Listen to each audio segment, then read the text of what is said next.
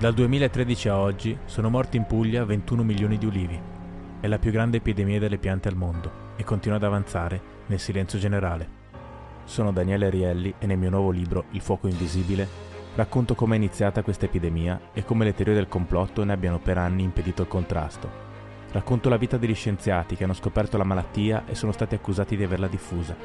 Racconto gli sforzi di chi lotta ogni giorno per rendere di nuovo possibile far crescere gli ulivi racconto i segreti di un'industria sconosciuta, quella dell'olio, e indago il legame della mia famiglia e di tante altre famiglie pugliesi con gli alberi simbolo del Mediterraneo. Il fuoco invisibile è un libro su un disastro naturale, ma anche e soprattutto sulla capacità delle storie di guidarci e ingannarci.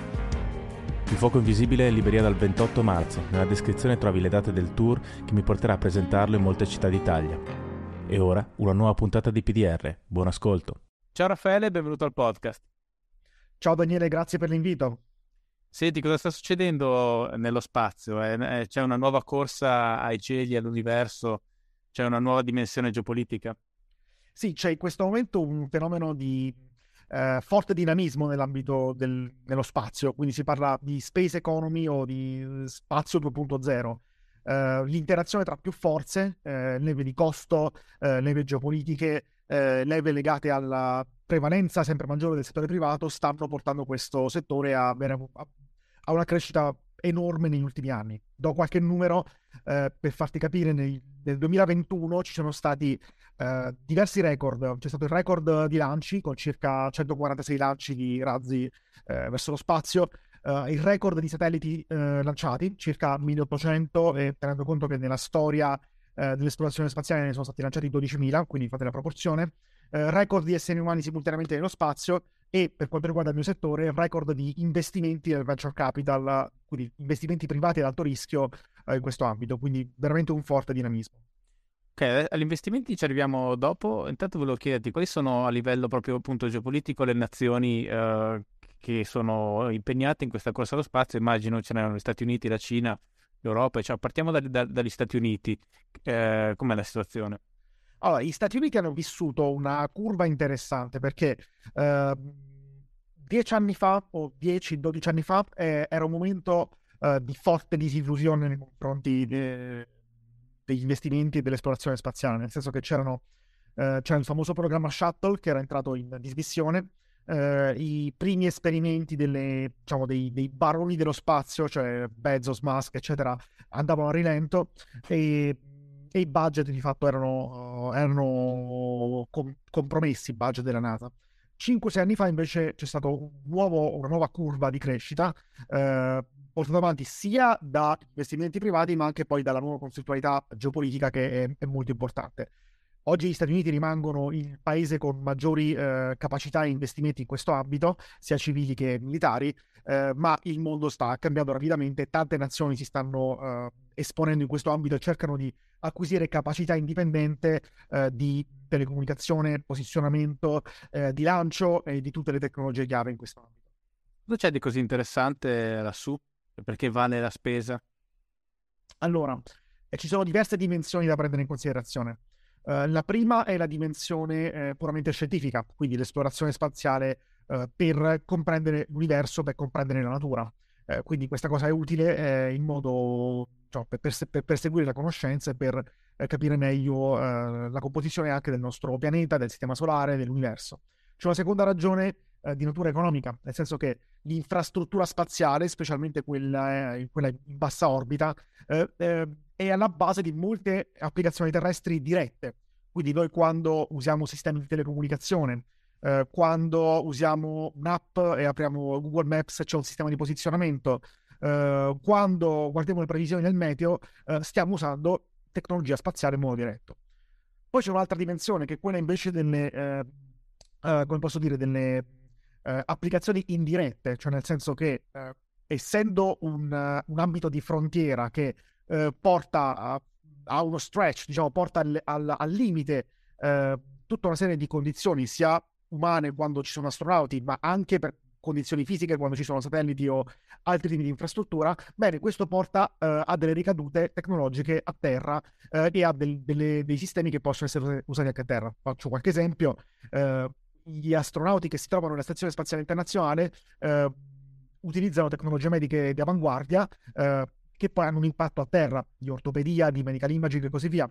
Fanno esperimenti scientifici in orbita, qui tu cerchi di capire, per esempio, in questi esperimenti come si evolvono le culture batteriche, come si evolvono le proteine, con delle applicazioni poi nelle scienze della vita del nostro pianeta. Uh, quarto elemento, uh, ci sono uh, tutta una serie di nuove applicazioni che oggi sono un po' anche il cuore della space economy di nuova generazione. Quindi si utilizzano queste masse enormi di dati prodotti dai satelliti per l'agricoltura, per l'irrigazione, per la protezione dell'ambiente, per il monitoraggio infrastrutture, per la logistica, per l'Internet of Things e poi ultimo ambito che è sempre esistito ma oggi è sempre più importante per la sicurezza perché chiaramente eh, l'intelligence utilizza poi questo tipo di dati. Senti, eh, infatti adesso non me ne viene in mente neanche uno, però sapevo che nel passato c'erano, cioè è sempre stato così con lo spazio, c'erano già diversi esempi delle missioni lunari, eccetera, uh, di tecnologie che erano state scoperte lì eh, e, e, poi applicate, che ormai fanno parte della nostra quotidianità, anzi non sono neanche particolarmente nuove più. Mi fai, sai, sai qualche esempio di quel periodo?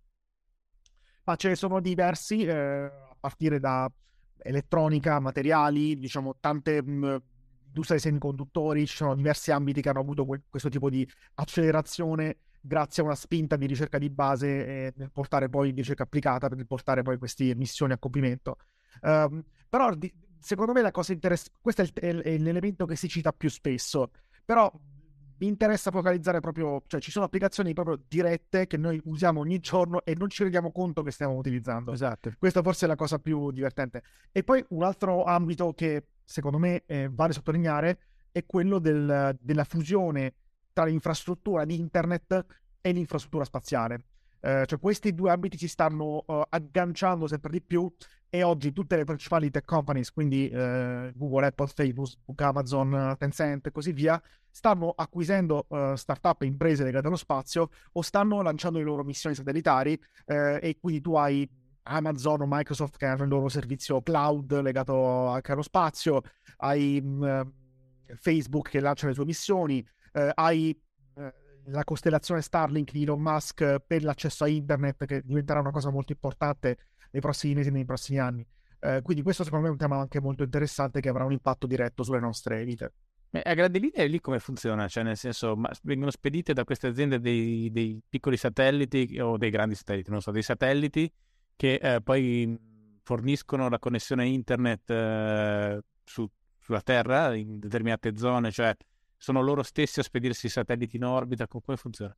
Beh, allora nel caso di Starlink sì, perché SpaceX è un'azienda multiforme che ha sia capacità di lancio sia capacità di produrre altre tecnologie, in questo caso anche la sua, la sua, la sua rete sanitaria proprietaria.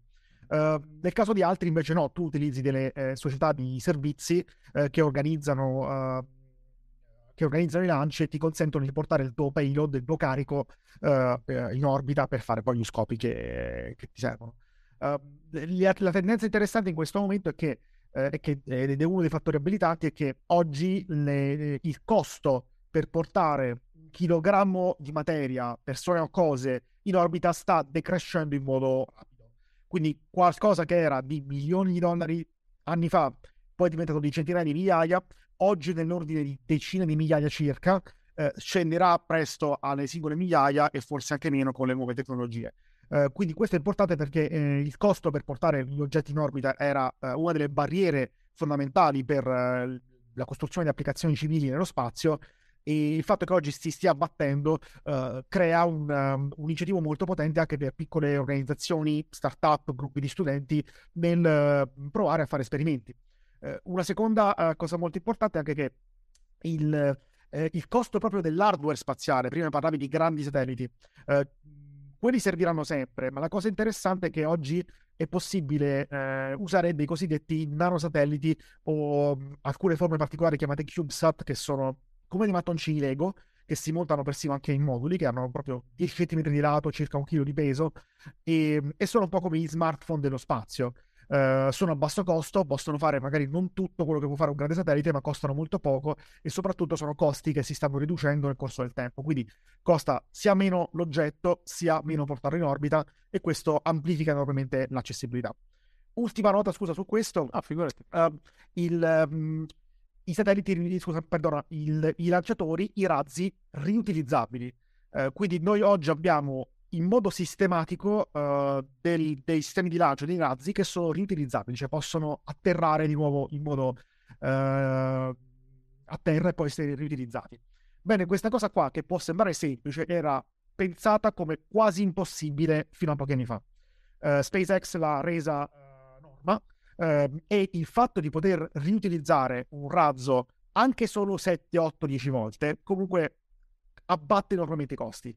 Immagina quanto costerebbe un biglietto di un aereo o il biglietto di un autobus se tu dovessi distruggere l'autobus o l'aereo per ogni singolo viaggio. Certo. Eh, quindi anche solo un riutilizzo limitato cambia completamente. E qual era, qual era diciamo, quali erano i problemi tecnici maggiori per cui non si riusciva a, a riutilizzarli? A, cioè, quali erano i problemi con l'atterraggio? Cioè, gli aerei già atterravano perché un, un razzo diciamo, destinato all'orbita terrestre non era invece più difficile da far atterrare.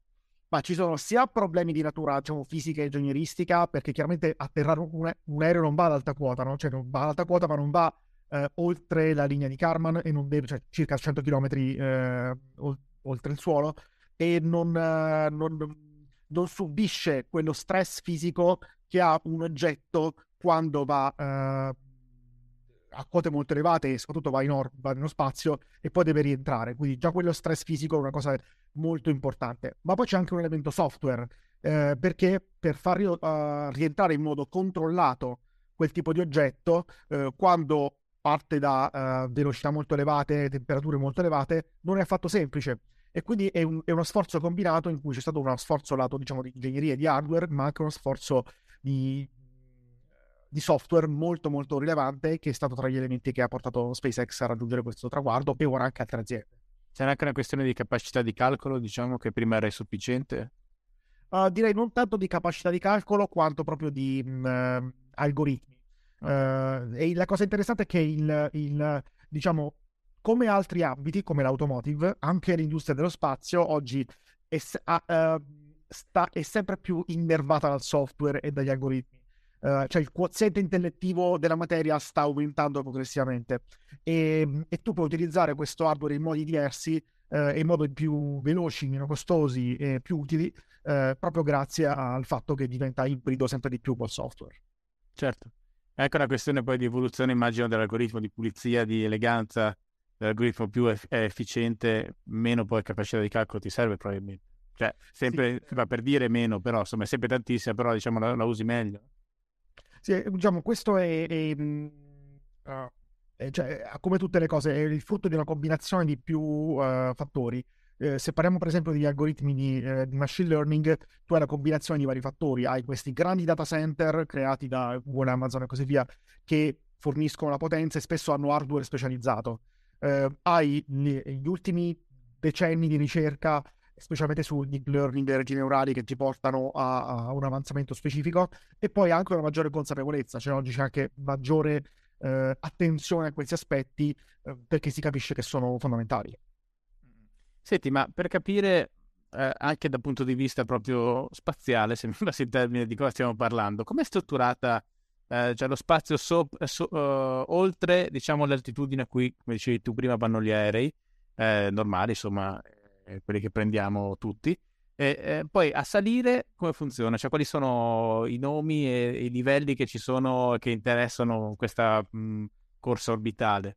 Certo, allora, il, um, uh, permettendo che non sono uno scienziato, quindi non sono una persona perfetta, migliore, precisa per fornire queste definizioni, però per chiarire eh, il limite di cui parlavo prima, non è tanto, quello non è il limite oltre il quale possono andare gli aerei, che in realtà è più in basso. La linea di Karman è eh, il limite oltre il quale, eh, diciamo, ufficialmente puoi dire che sei un astronauta se la superi, ok? okay. Cioè, è, oltre quello in cui tu puoi diventare, di, di essere, diciamo, stato effettivamente nello spazio. Um, forse la tematica interessante, se parliamo di applicazioni, sono le orbite, nel senso che esistono diverse tipologie di, di orbite. Uh, quella oggi di maggiore interesse è la cosiddetta uh, low Earth orbit, cioè la bassa orbita, eh, che va da poche centinaia di eh, chilometri sopra la Terra ad alcune migliaia di chilometri sopra la Terra, eh, ed è quella in cui special- questi satelliti molto piccoli tendono a essere collocati. Poi esistono tanti altri tipi di orbite, eh, un altro molto importante è quello della cosiddetta orbita geostazionaria, che però è molto più lontana eh, rispetto alla bassa orbita. E, e poi diciamo c'è il, ci sono dei punti particolari che sono i punti lagrangiani, che sono dei punti di equilibrio eh, tra eh, corpi celesti che stanno assumendo un, cioè un ruolo sempre maggiore nella, nella geopolitica perché sono dei, dei, dei, punti in cui tu puoi mettere come delle boe dei, degli oggetti che rimangono statici e quindi eh, diventeranno come i canali o i capi per quanto riguarda la navigazione marittima. Eh, quindi dei punti come dei fari potenzialmente verosimilmente, verosimilmente contesi in futuro perché non c'entra no, non ci può stare tutto e chi raggiunge eh, potrebbe dire non voglio altri in quel, in quel, posto e questi dove sono? Eh, ce ne sono allora uh, ce ne sono un numero limitato uh, per ogni gruppo di uh, corpi celesti quelli più rilevanti per noi sono quelli che esistono tra, diciamo, legati al sistema Terra-Luna e ehm, e, e ce ne sono diciamo, un sottoinsieme molto piccolo che sono rilevanti per, per la costruzione di applicazioni. Normalmente sono 5. Ah, ok. E lì eh, sono tutti 5 vuoti attualmente o già, sono già occupati? Eh, no, non sono, non sono, occupati diciamo in modo uh, permanente, eh, però lo, diciamo, è, è, possibile che lo saranno.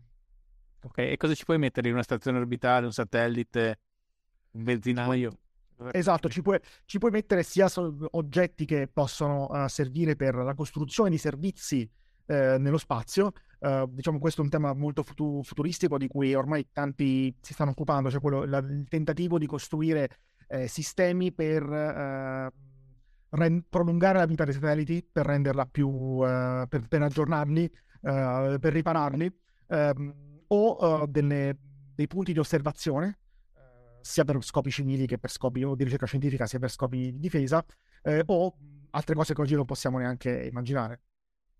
Ok, e quindi diciamo la lotta... No, ma aspetta, una cosa volevo chiederti prima. Ehm, ma se io voglio spedire in orbita, questa orbita bassa di cui parlai prima, uno di questi mini satelliti componibili, diciamo, posso farlo liberamente, cioè nel senso lo, lo spazio è allo stato attuale di tutti, cioè nella misura in cui ho eh, i mezzi tecnici ed economici di farlo, posso farlo, o, o c'è un'autorità, diciamo che internazionale dice tu questo puoi spedirlo oppure no? No, ci sono, ci sono, delle autorizzazioni che tu devi avere, non puoi farlo attualmente in modo libero e in generale eh, tutto ciò che riguarda lo spazio aereo, anche non spazio in senso generale è fortemente controllato, fortemente regolato, cioè anche se usi un drone forte hai, hai alcuni limiti, alcune tematiche che devi eh, risolvere. Uh, ci sono, reg- ci sono norm- strutture normative differenti rispetto allo spazio aereo e lo spazio, diciamo, eh, oltre, oltre l'atmosfera, eh, perché hanno delle, dei modelli diversi, ehm, però non è una cosa che tu puoi fare, diciamo, nel tuo cortile eh, in modo indipendente senza chiederlo a nessuno. Ok. E mi dicevi appunto, negli Stati Uniti c'è stata un po' una, una ripresa dell'attività spaziale, eh, perché secondo te? Allora, uh, come dicevo, c'è stato un incentivo economico molto potente uh, perché stato, uh, sono state abbattute alcuni anni fa alcune barriere per effettuare operazioni commerciali e attività commerciali nello spazio. Uh, questo ha portato un, un, una grande eh, proporzione di fondi crescente verso gli investimenti nell'ambito dello spazio. Eh, quindi tu trovi le principali grandi aziende, ma anche tanti fondi di investimento che stanno collocando risorse in questo ambito. Il fatto che siano fondi privati cambia anche poi la logica stessa del settore, perché sostanzialmente eh, ci sono eh, dei, dire, delle metodologie operative eh, che deburocratizzano questo ambito. Eh, prima di fatto spazio era prevalentemente eh, governi, difesa, agenzie spaziali che magari avevano dei contractor con le grandi aziende aerospaziali, però erano qualcosa di molto rigido e molto burocratico.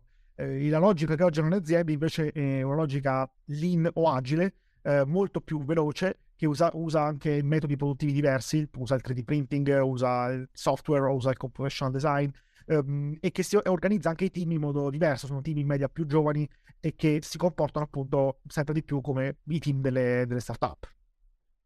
Senti, una... Eh, scusa, aggiungo un ultimo parere sulla domanda perché gli Stati Uniti.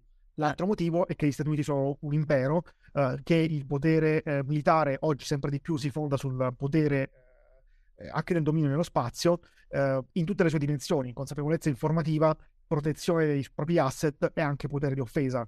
Tant'è che gli Stati Uniti hanno creato una vera forza armata che è la Space Force, quindi oggi con una linea di comando indipendente, un personale indipendente, quindi oggi accanto a Marina, Aeronautica, eh, Esercito, hai la Space Force, eh, e che ha proprio questo compito di eh, proteggere i propri asset e proiettare la potenza anche nel dominio dello spazio. E attualmente cosa fa concretamente la Space Force?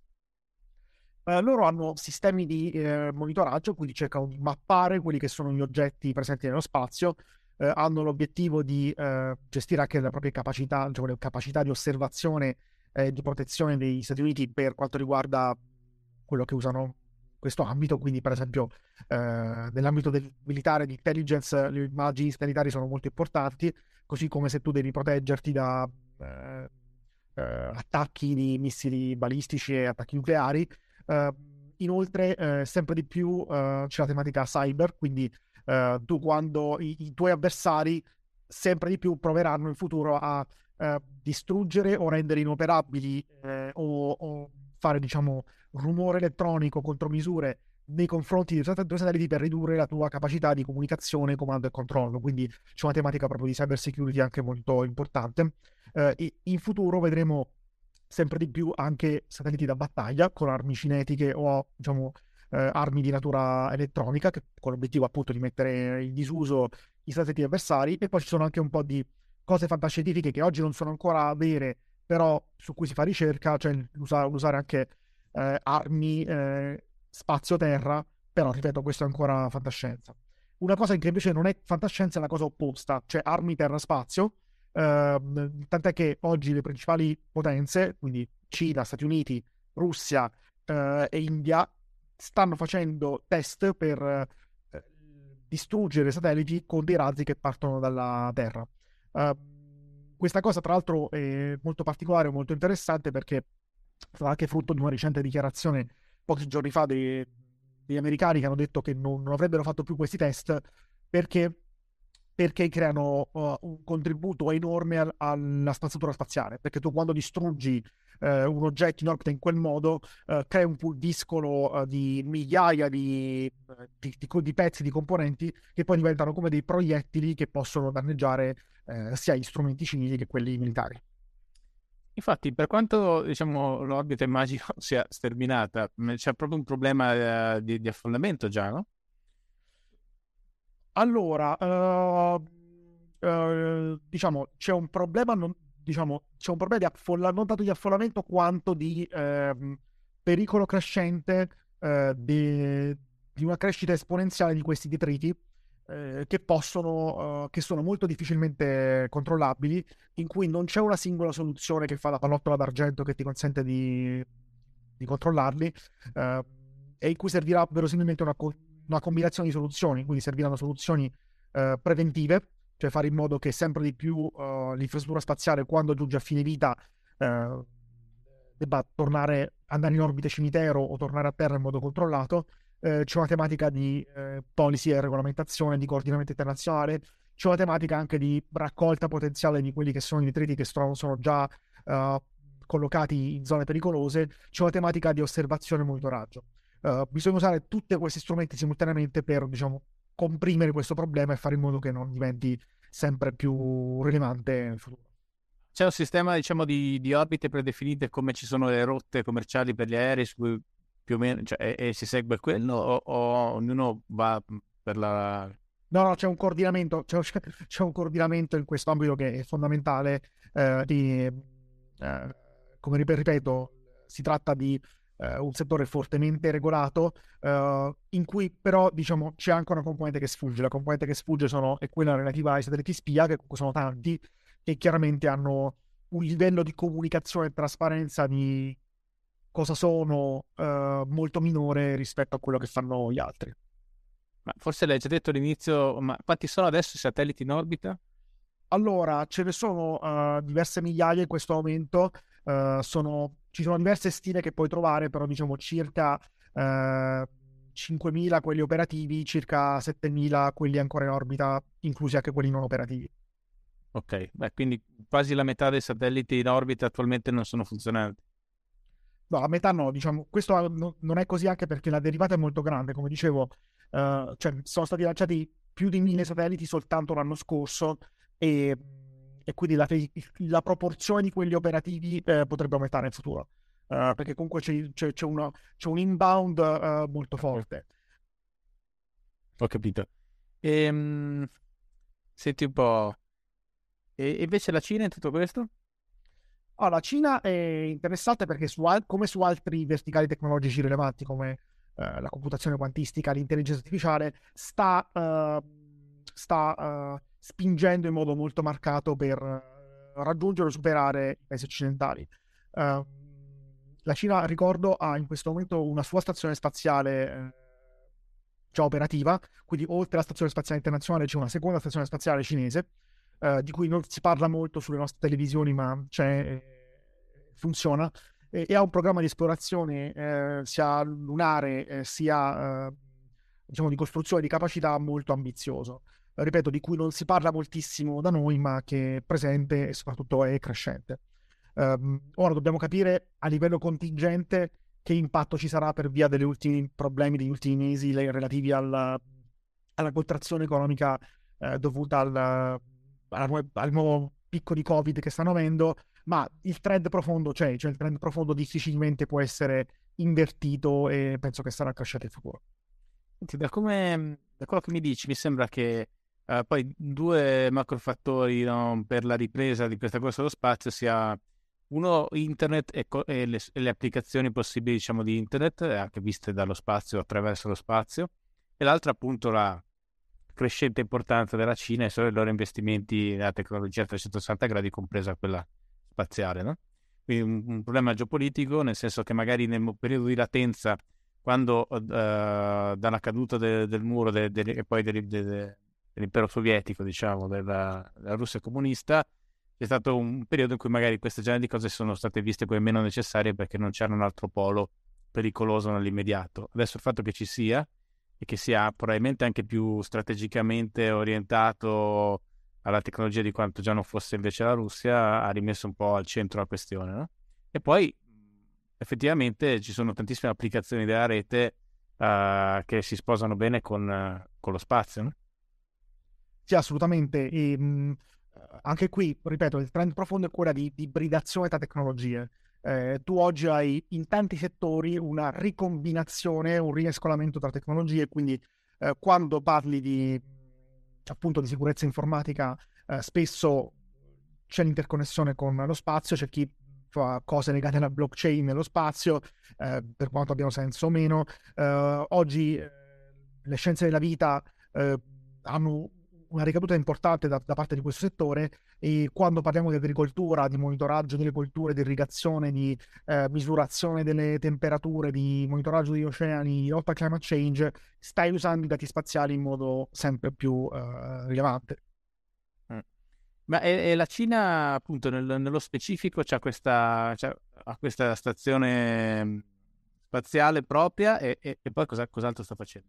Ma allora c'è sia la, cioè la costruzione di capacità fondamentali, quindi che sono normalmente capacità di lancio, eh, quindi poter lanciare in modo indipendente i propri carichi, perché ricordiamo che pochi paesi al mondo hanno questa capacità. In secondo luogo, avere proprie eh, infrastruttura spaziale per quanto riguarda le funzioni chiave, quindi telecomunicazioni, sistemi di posizionamento, quindi essere indipendenti dal GPS e, e osservazione della Terra. Uh, e poi c'è la tematica uh, chiaramente militare già, già menzionata.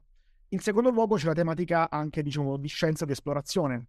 Uh, quindi poter dire di essere quelli che hanno lanciato il telescopio spaziale più potente, cosa che cercheranno di fare, uh, poter dire di essere arrivati per primi in una certa meta o aver raggiunto per primi una certa, uh, una certa destinazione e poi poter dire che aver raggiunto un record è una proxy di potenza nazionale, quindi tu se raggiungi, come hanno fatto gli Stati Uniti in passato, per primo la Luna, poi come i sovietici per primo mandi l'uomo nello spazio, cerchi di comunicare il fatto che sei più forte, che hai maggiori, maggiore potenza economica, industriale eh, o maggiore ambizione. c- cioè sono sicuro che andranno in questa direzione.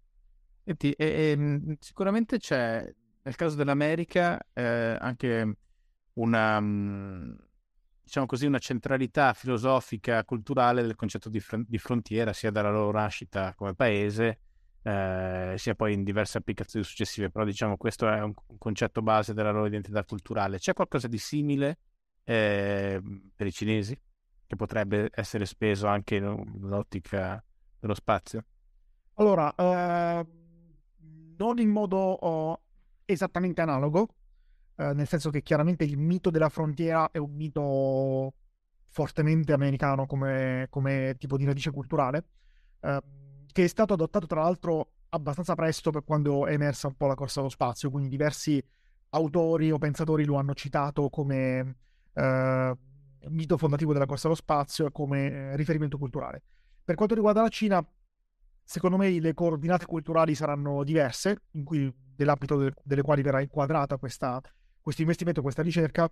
Eh, un'ipotesi può essere quella appunto di eh, portare questo ombrello di armonia anche in altre sfere, così come oggi stanno cercando di farlo eh, nell'ambito della geopolitica, quindi la Cina come linea diciamo, di sviluppo ideologico ha il fatto di eh, portare il, sulla sua, la sua tecnologia politica di crescita anche in altre uh, aree del mondo, eh, nei paesi del sud, eh, in Africa e così via, e con la Belt and Road Initiative anche potenzialmente anche in paesi sviluppati. Uh, forse nello spazio accadrà qualcosa di simile. Questa è una pura, una pura, congettura, però è il modo in cui penso sia possibile inquadrare questo tema. La seconda cosa interessante riguardante la Cina è che eh, nella cultura pop e nella fantascienza eh, però sta iniziando a penetrare questo tema. Eh, autori come Liu Cixin eh, vendono molto, eh, film eh, tratto dai suoi romanzi è stato uno dei film che hanno diciamo, avuto maggiori incassi in Cina in passato uh, e Vuoi dire qualche, qualche, titolo? Mi avevi consigliato qualcosa tempo fa, ma sai che uno l'ho anche preso, ma poi non l'ho mai letto. Sì, allora il più, il più famoso è il problema dei tre corpi, mm. eh, che ha avuto anche diciamo, che è l'inizio, il primo volume di una saga. Eh, tra l'altro, cioè, il libro secondo me è molto, molto bello. Si vede che è scritto da qualcuno che ha coordinate mentali diverse dagli autori occidentali, ma è comunque molto interessante.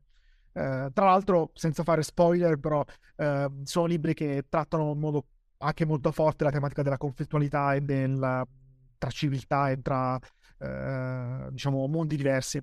Um, e, però diciamo, la, la fantascienza cinese comunque è uno spazio che inizia a essere prolifico e sta creando immaginario e forse come è successo anche in Occidente eh, questo immaginario potrà portare anche delle, qualche spunto eh, che verrà sfruttato in futuro.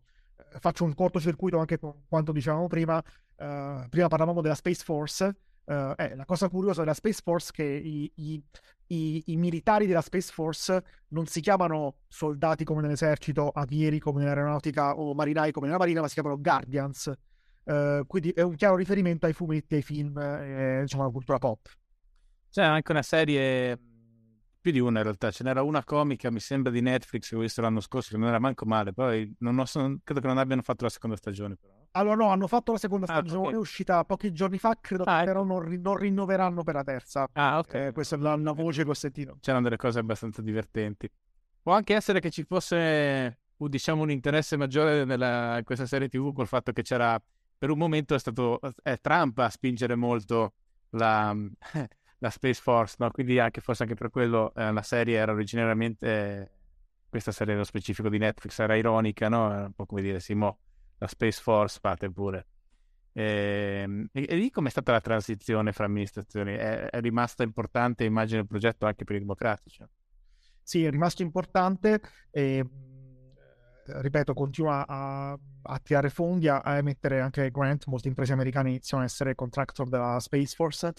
Um, chiaramente, come tutte le eh, modifiche radicali negli organismi eh, pubblici, eh, ha creato anche rimostranza, cioè molt- alcune forze, cioè alcuni componenti delle forze armate americane eh, sostenevano che non c'era la necessità di una nuova forza armata indipendente, no? bastavano i comandi spaziali eh, a loro interni così come accade in tanti altri paesi anche europei, per esempio, cioè molti, anche l'Italia, la Francia hanno, dei, hanno delle istituzioni eh, dentro le forze armate tradizionali che si occupano di tematiche spaziali.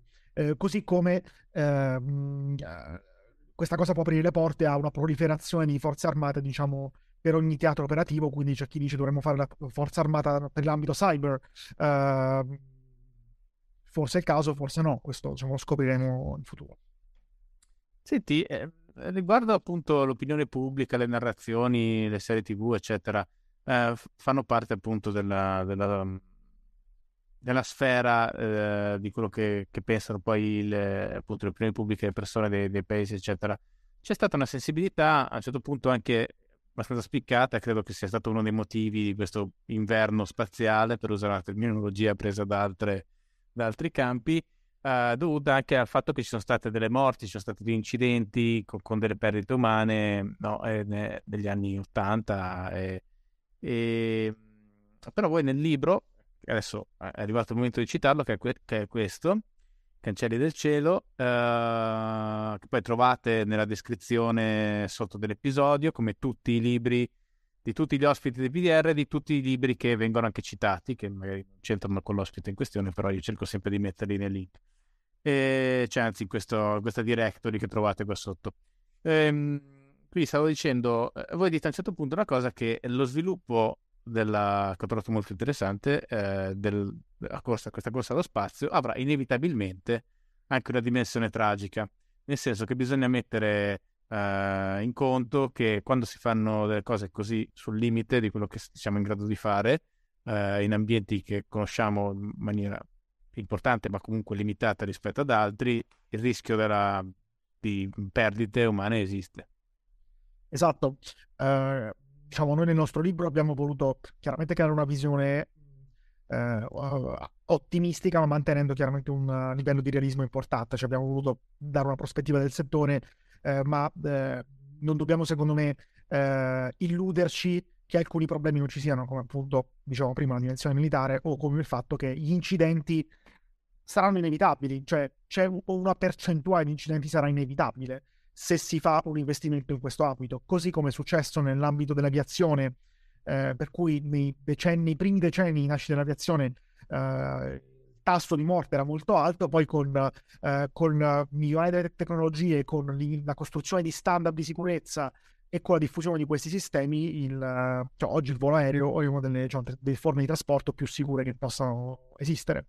Um, stessa cosa per lo spazio, noi abbiamo visto queste grandi tragedie in passato con, il Challenger Shuttle nell'86 e con il Columbia nel 2003 che hanno portato poi chiaramente dei periodi di eh, eh, confusione e riduzione di entusiasmo e anche di investimenti in questo ambito, um, se faremo molti lanci umani nel futuro, uh, è probabile, cioè, è irrealistico pensare che non ci saranno incidenti e quindi uh, bisogna capire qual è il livello di rischio accettabile e capire che se siamo obiettivi ambiziosi, purtroppo questo elemento esisterà anche in futuro.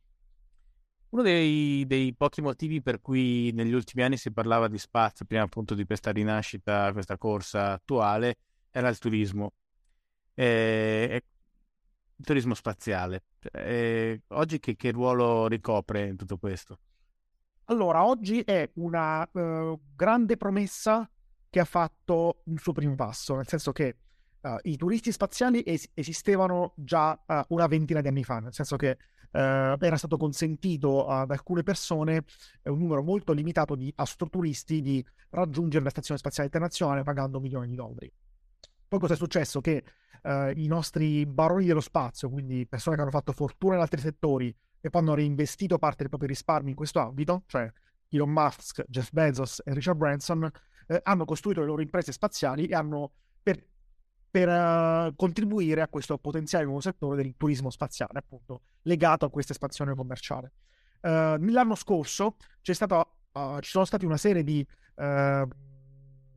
di, di lanci, appunto, di cittadini privati tramite i vettori di queste aziende eh, che erano appunto portati nello spazio, quindi le Dragon di SpaceX, la Blue Origin di Bezos e eh, la Virgin Galactic di, di Richard Branson.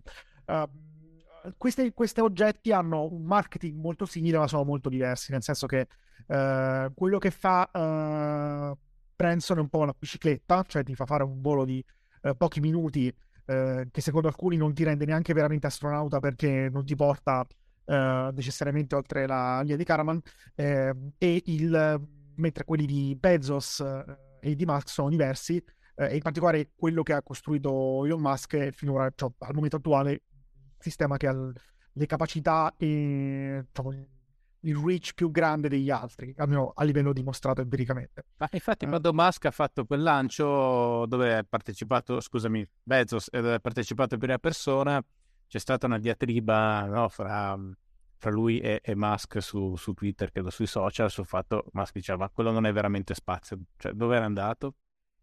Ma allora, diciamo, hanno chiaramente. Cioè, Musk ha portato i suoi vettori in, in, una, in una distanza enormemente più grande per un periodo di tempo molto più grande, cioè per diversi giorni, non per pochi minuti, quindi è proprio un altro tipo, per poche ore, quindi è un altro tipo di, di, di logica quella che si è andata ad applicare. Uh, però no, adesso no, non rientriamo nel... nel, nel cioè, c'è, c'è, questa rivalità anche un po' memetica, virale tra certo. stramiliardari in cui eh, magari è meglio non, non farsi coinvolgere. Eh, però oggettivamente quello che ha fatto Musk è, eh, è, è, un, è una spanna sopra. Uh, Bezos bisogna dire anche che uh, solo di recente ha ricominciato a dedicare molto tempo sua, al suo ramo Blue Origin, cioè lui fino a poco fa uh, Bezos era totalmente focalizzato su, cioè era fortemente focalizzato su Amazon e seguiva l'azienda, il ramo spazio dei suoi interessi con la mano sinistra, mentre Musk ha sempre dedicato a SpaceX una, un'attenzione enorme eh, e probabilmente in questa fase forse anche maggiore rispetto a quello che sta facendo con Tesla. Quindi eh, questo tema è un tema interessante. Ma dici che per quello che non è, mai, non è ancora arrivato il Cybertruck? Eh...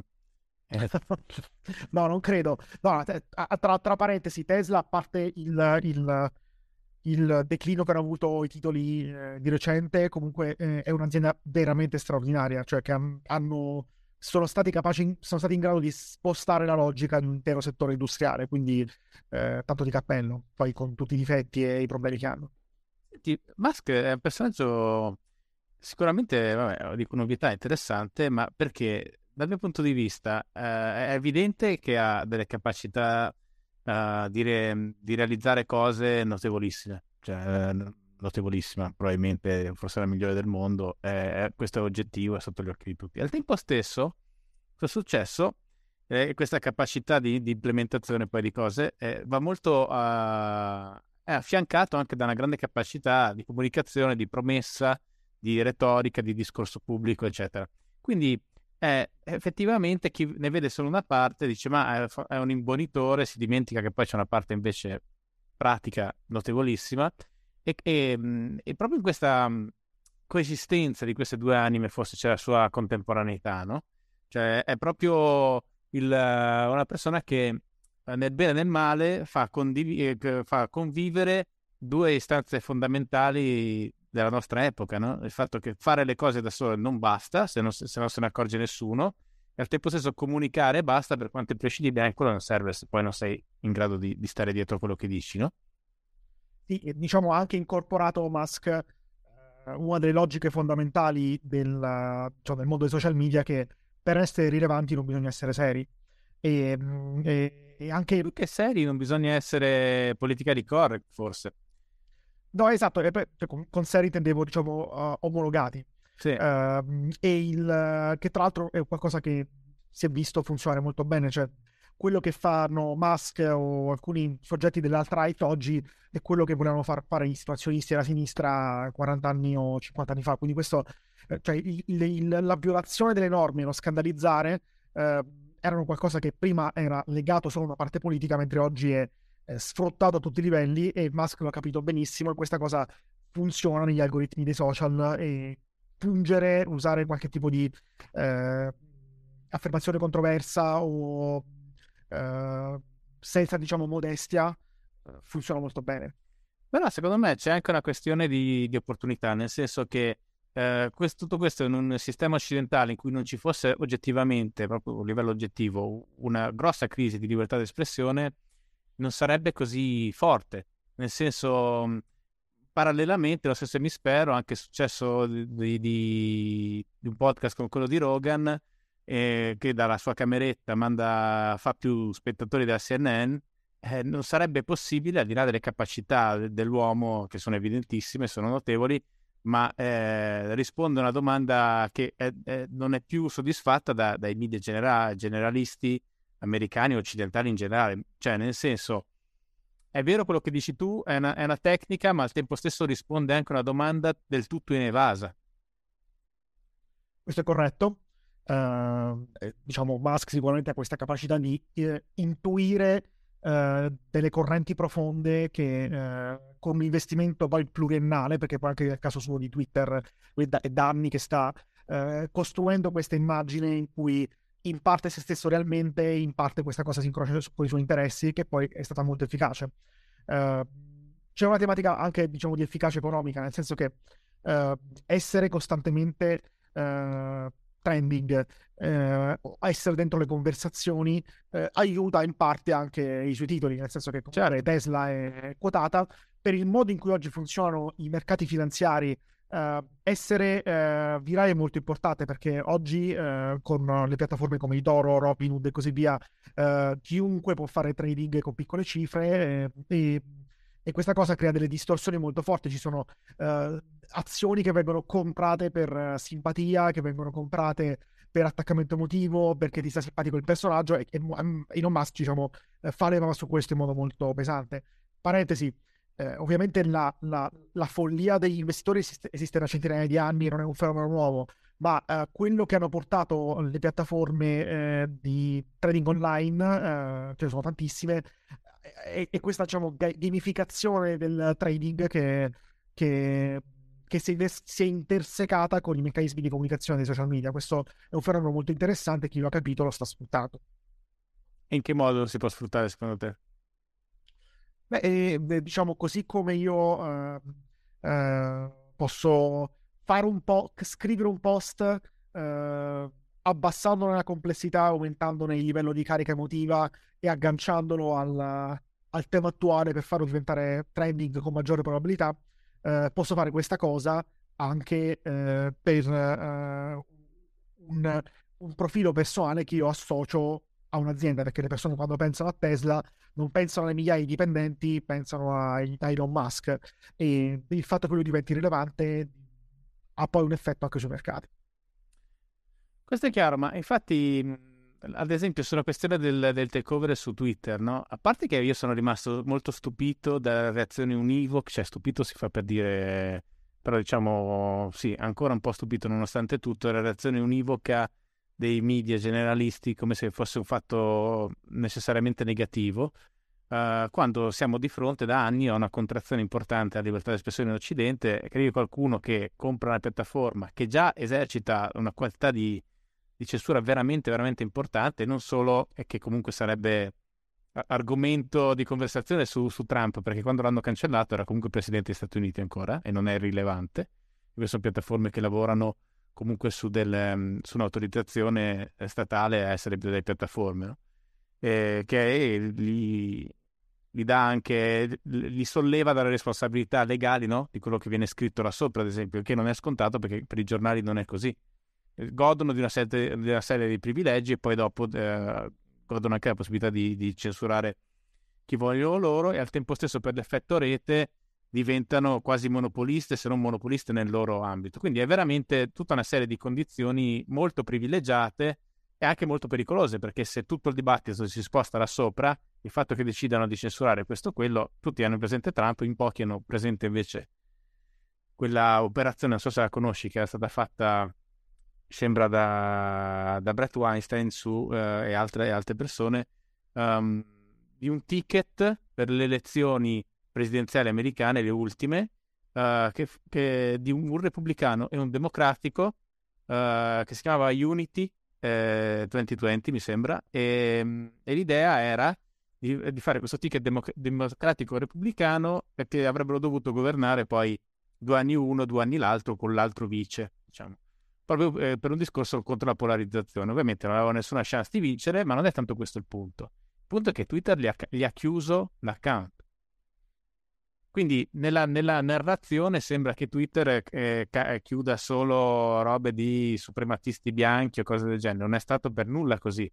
c'è stato, eh, ha fatto tutta una serie di, di, di, censure molto più pesanti, molto più delicate, eccetera. Quindi qualcuno compra una piattaforma comunque rilevante, anche se poi principalmente usata forse anche solo da, dai personaggi che lavorano con i media, eccetera, ma non solo, però insomma in larga parte, e, e, e faccia, uh, diciamo, impegno di garantire la libertà dell'espressione da, da sopra, è un'ottima notizia. Ed è stata uh, riportata univocamente come una cosa negativa, anche senza sapere bene di cosa, sta, di cosa si stava parlando. Questo, e concludo, mi fa rip- ritornare al discorso che facevamo prima, è che io non sono un fan di Musk, in realtà. Però questa cosa è oggettiva, secondo me. E no, questo ci fa tornare al discorso iniziale, che, di, quello che stavo dicendo prima. Cioè, c'è proprio un vuoto, c'è un problema. Cioè, nel senso, e, e, e poi certe comunicazioni funzionano perché questo problema esiste e nessuno ne parla perché eh, la bolla, diciamo, mediatica in Occidente oggi è molto distante per, su alcuni temi dalla realtà dei fatti o, o, anche semplicemente dall'opinione di enormi quantità di persone, probabilmente anche la maggioranza. Prendo spunto da questo per spostarmi anche su un piano logico diverso, eh, cioè il fatto che la nostra vita oggi sempre di più dipende da, dalle tecnologie digitali, quindi tu per sempre di più per trovare lavoro, per curarti, per informarti, per capire le cose, per conoscere le persone, a volte anche per eh, eh, trovare l'amore, ti de- dipendi sempre di più dalle tecnologie digitali.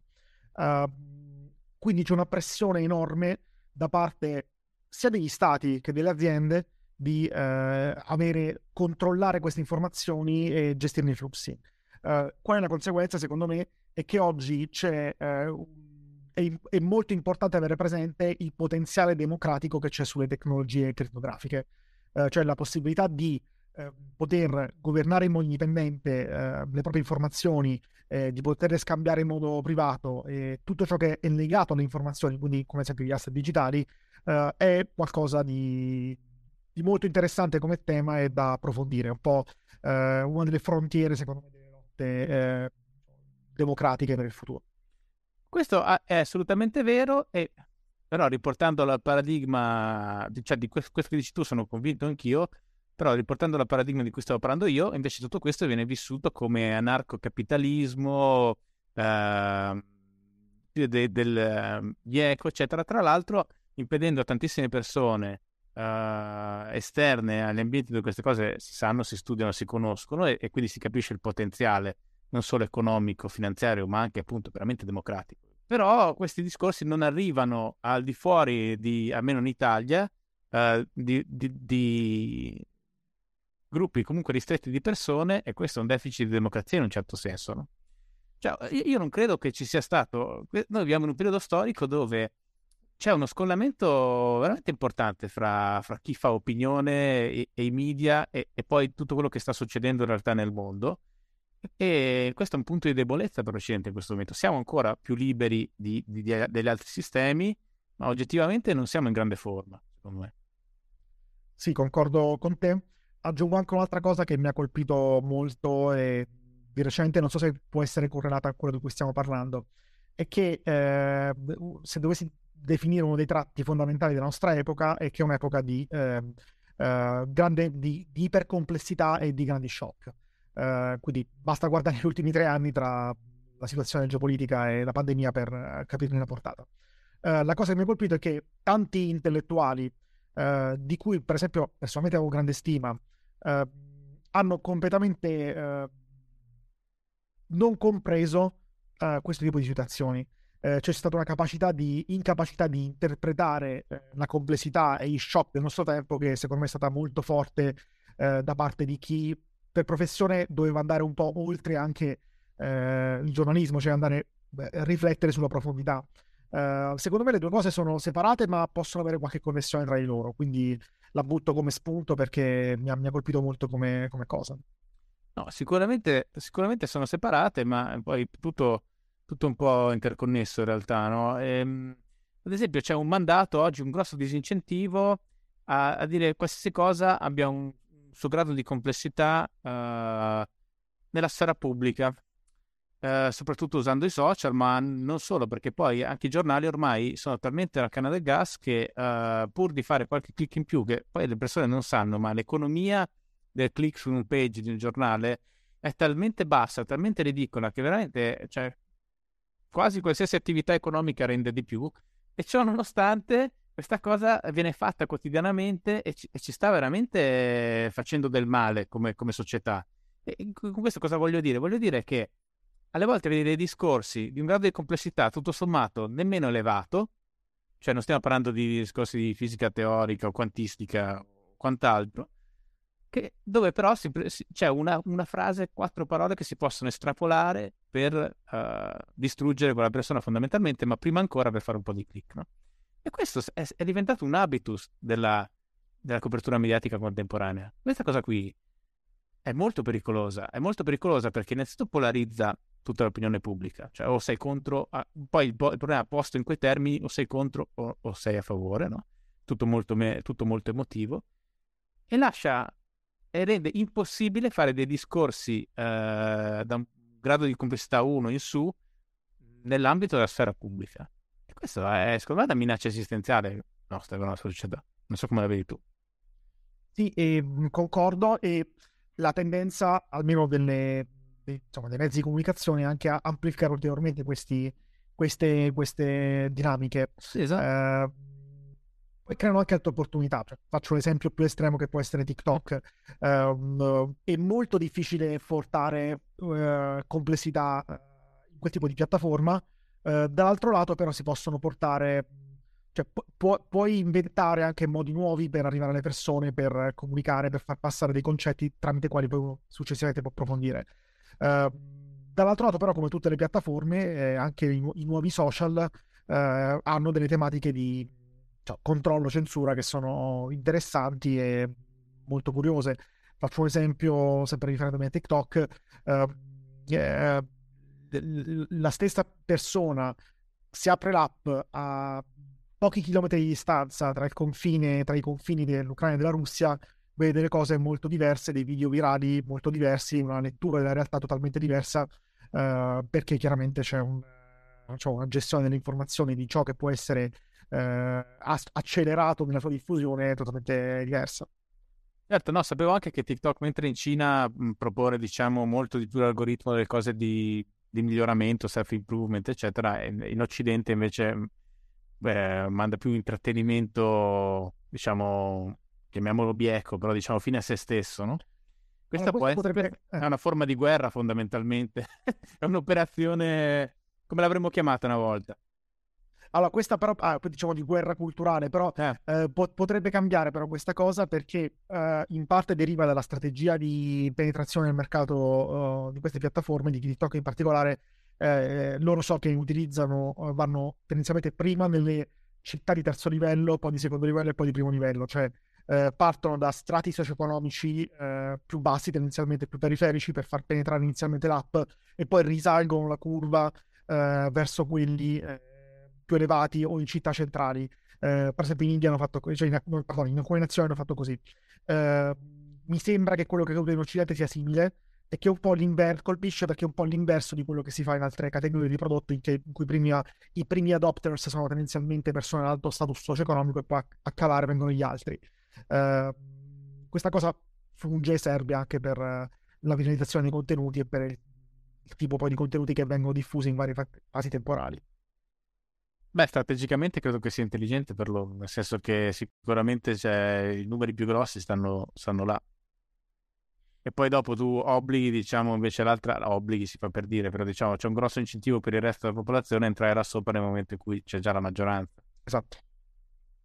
C'è l'effetto network che poi è la base di sì, esatto. le, tutte le tecnologie legate a internet e social media sono si basano su questo. No, infatti quello che dicevo prima rispetto a, a poi il discorso della censura dei social è che non, non, passa, diciamo, l'idea che siano equiparabili a delle testate, per cui tu hai la testata di destra, di sinistra, di centro, quella cattolica, quella laica, quella scientista, eh, tutto quello che vuoi. Perché non funziona così? Cioè, per via dell'effetto network, diciamo, un, social network che fornisce un determinato tipo di, eh, di servizio diventerà evolutivamente dominante in un breve periodo uh, all'interno di quel servizio. Quindi sì. questo uh, è, è, molto più difficile per un, per un giornale nell'epoca precedente raggiungere quel, quel grado di dominanza su, in un ecosistema, no? E tra l'altro questo è un tema molto interessante, perdono se vado a toccare di nuovo TikTok, perché per esempio uh, questa cosa è molto difficile su questo tipo di piattaforme, uh, perché uh, si basano sulla capacità molto rapida di creare celebrità istantanee. Cioè se tu fai un video che tu, tu, hai pochi follower e sei stato un personaggio minore su quella piattaforma, ma se fai un video che ha un coefficiente di viralità elevato, può essere accelerato molto rapidamente, può essere distribuito molto rapidamente a persone che non ti seguono tramite l'algoritmo che gestisce lo scrolling. Eh, questo accade in modo molto più profondo di altre piattaforme. Quindi c'è un incentivo estremamente potente per creare contenuti, perché tu puoi essere la persona più sfigata certo. dell'universo e diventare una celebrità in tempi relativamente rapidi. La cosa però interessante è che poi la cosa non è stabile, cioè non necessariamente se tu hai fatto quel tipo di, di colpo puoi ripeterlo in futuro in modo sistematico. Ed è, è, è, interessante però perché rispetto anche a altre piattaforme che erano nuove in passato e oggi sono, diciamo, sono già al picco come Instagram, uh, tu non è che devi in modo laborioso costruire i tuoi follower, mettere le foto perfette, eccetera, eccetera. Cioè, c'è, c'è un incentivo quindi anche per persone che hanno cioè, in modo anche artigianale o uh, improvvisato nel generare contenuti in modo costante. Questo è molto intelligente, molto curioso, però anche dagli effetti inquietanti poi su modo in cui ci incolliamo a questo tipo di sistemi. Beh, c'è un discorso di soglia, sostanzialmente la soglia di, di ingresso alla celebrità e, o comunque una capacità di raggiungere grandi pubblici è molto più bassa. Mi esatto. Però c'è un problema dei dati poi, perché TikTok è cinese, quindi è ovvio che tutte le piattaforme fanno, non dico quello che vogliono, esistono delle, delle policy di massima che nessuno va a vedere, però esistono avrei meno fiducia che vengano osservate, diciamo, dai, dai cinesi rispetto agli americani. Ma vedremo, tutto può accadere anche perché eh, con, il, con, la situazione attuale eh, la deglobalizzazione, che era un fenomeno già presente prima della crisi geopolitica in Ucraina, oggi è un fenomeno assolutamente più rapido e sta già accadendo in tanti settori. Internet è già in parte de- deglobalizzata, cioè di fatto esistono per alcuni sistemi compartimenti stagni eh, non più, più comunicanti in modo efficace e quindi forse anche la capacità di queste aziende di continuare a proliferare verrà, verrà radicalmente rivista in futuro. Questo è, un, po' una congettura, eh, però la linea di tendenza è quella di una chiusura maggiore e costante. Chiusura maggiore e costante, cioè cosa intendi? Cioè mer- mercati che, eh, su cui delle tecnologie funzionano in un modo rispetto ad altri dove funzionano diversamente? Sì, esatto, che tu oggi così come eh, hai, eh, eh cioè, hai delle, co- cioè negli ultimi vent'anni si sono basati sull'accoppiamento eh, sul, dei, mer- de- dei, mercati tra l'Occidente e, e l'Asia eh, per tutta una serie di motivi, per le materie prime, per la produzione a basso costo.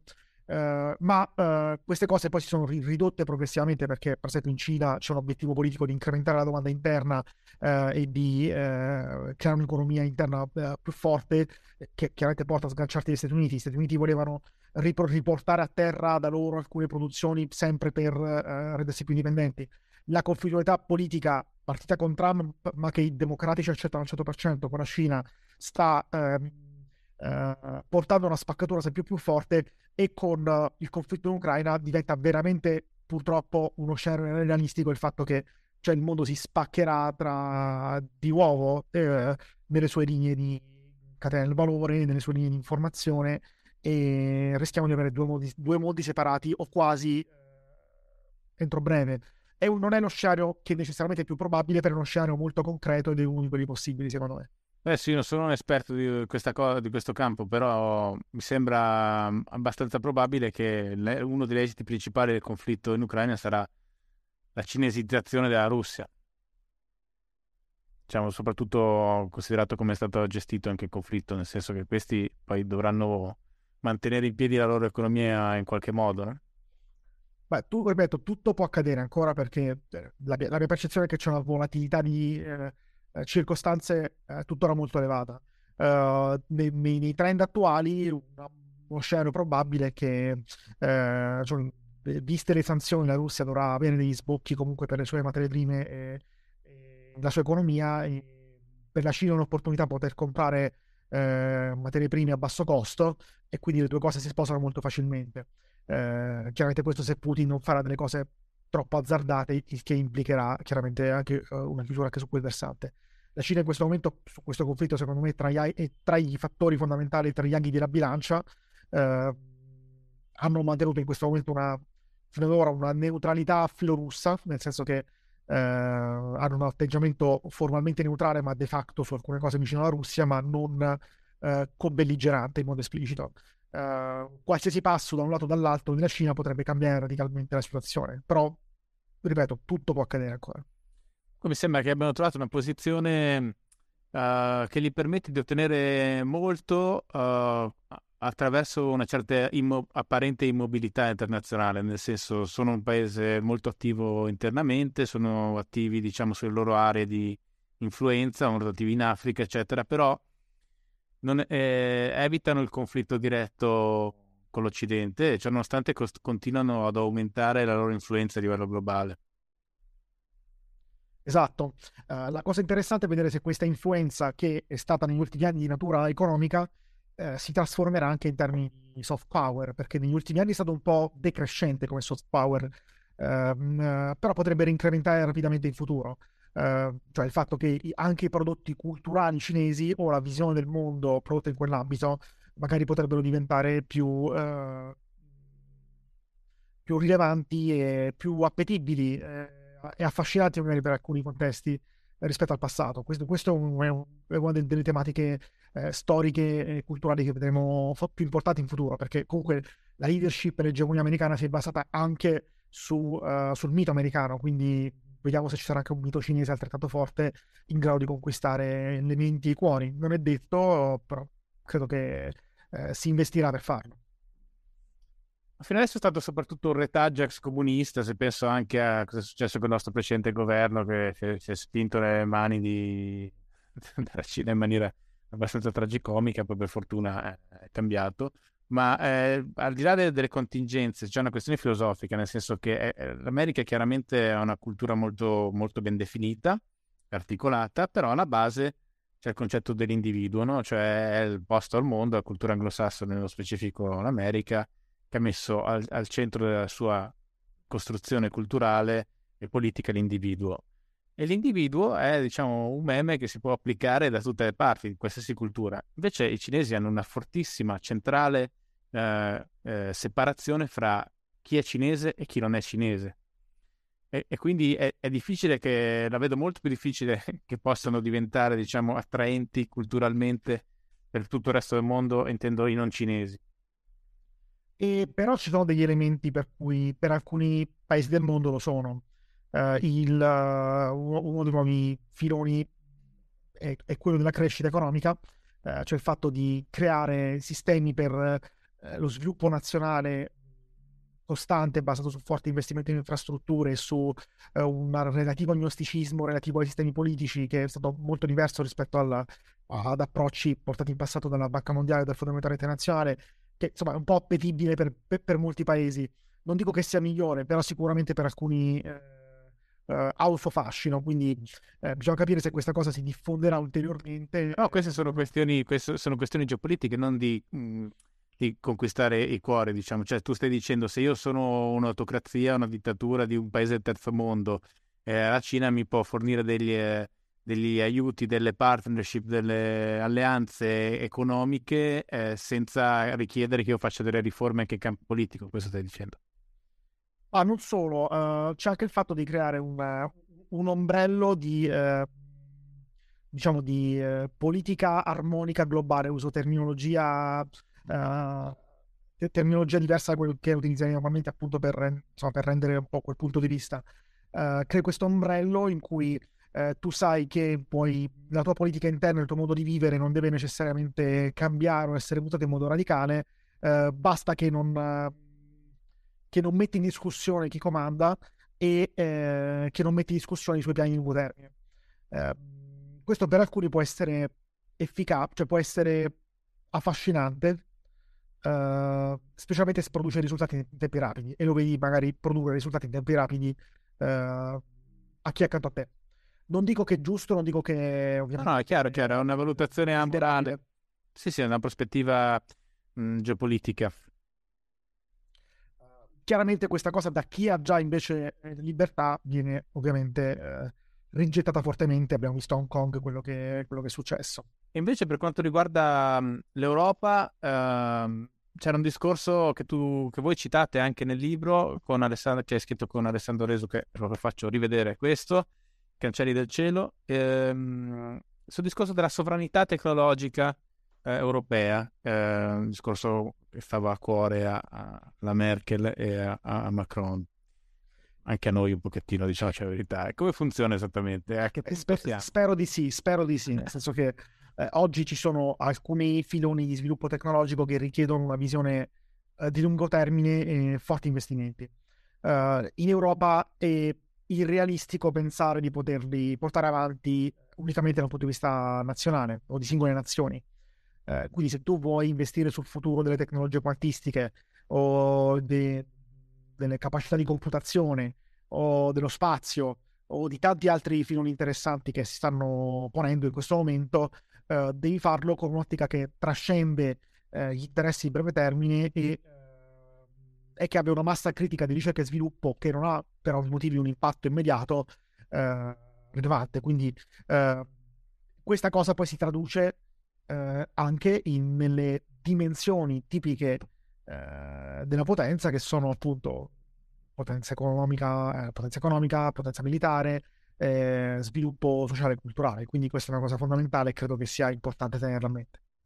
Ecco, um, qui si, si, introduce diciamo almeno due problemi. Uno, la capacità di pianificare a livello europeo, come dicevi tu, ma l'altra eh, precedente la capacità di pianificare a lungo termine negli attuali sistemi democratici occidentali che sono molto molto orientati a vincere le prossime elezioni regionali o uh, diciamo la, la, scadenza di turno o mh, mm, appunto a fare il provvedimento che sia spendibile mediaticamente subito l'ultimo ospite del podcast prima di te era Claudio Giunte ha raccontato appunto uh, il comunicato che fece l'allora ministro dell'istruzione quando eh, introdusse di nuovo la, l'educazione civica nelle scuole, un comunicato grottesco, ma si capiva che la razza di tutta quella cosa lì era fondamentalmente fare un comunicato, cioè non, non c'era un interesse. E spesso è un piccolo esempio uh, di come funziona l'agire politico nelle, nelle democrazie occidentali, in alcune un po' meno, in altre di più. Però diciamo, um, anche questo è, è, un problema centrale e, e, e, come vedi tu la concorrenza invece di, dei sistemi non democratici? Uh, cioè tu credi che al di là di questa capacità che è indiscussa che hanno di pianificare su lungo periodo, questo, loro, eh, il loro minore, molto minore grado di libertà poi li, li, comporti anche degli svantaggi competitivi su cui possiamo sperare e contare o, o, o cosa? Allora, bisogna dire che eh, non tutti i sistemi non democratici sono così efficaci, nel senso che se parliamo per esempio della Russia, è un paese che ha invece in termini di innovazione tecnologica eh, ha vissuto sui frutti del passato e oggi riesce a produrre molto poco. Eh, è un paese che di fatto si è strutturato su un'oligarchia estrattiva eh, e una cleptocrazia. Eh, quindi diciamo no, non, ha, non, ha, prodotto molto e non ha, non ha avuto sicuramente una visione di lungo termine da quel punto di vista.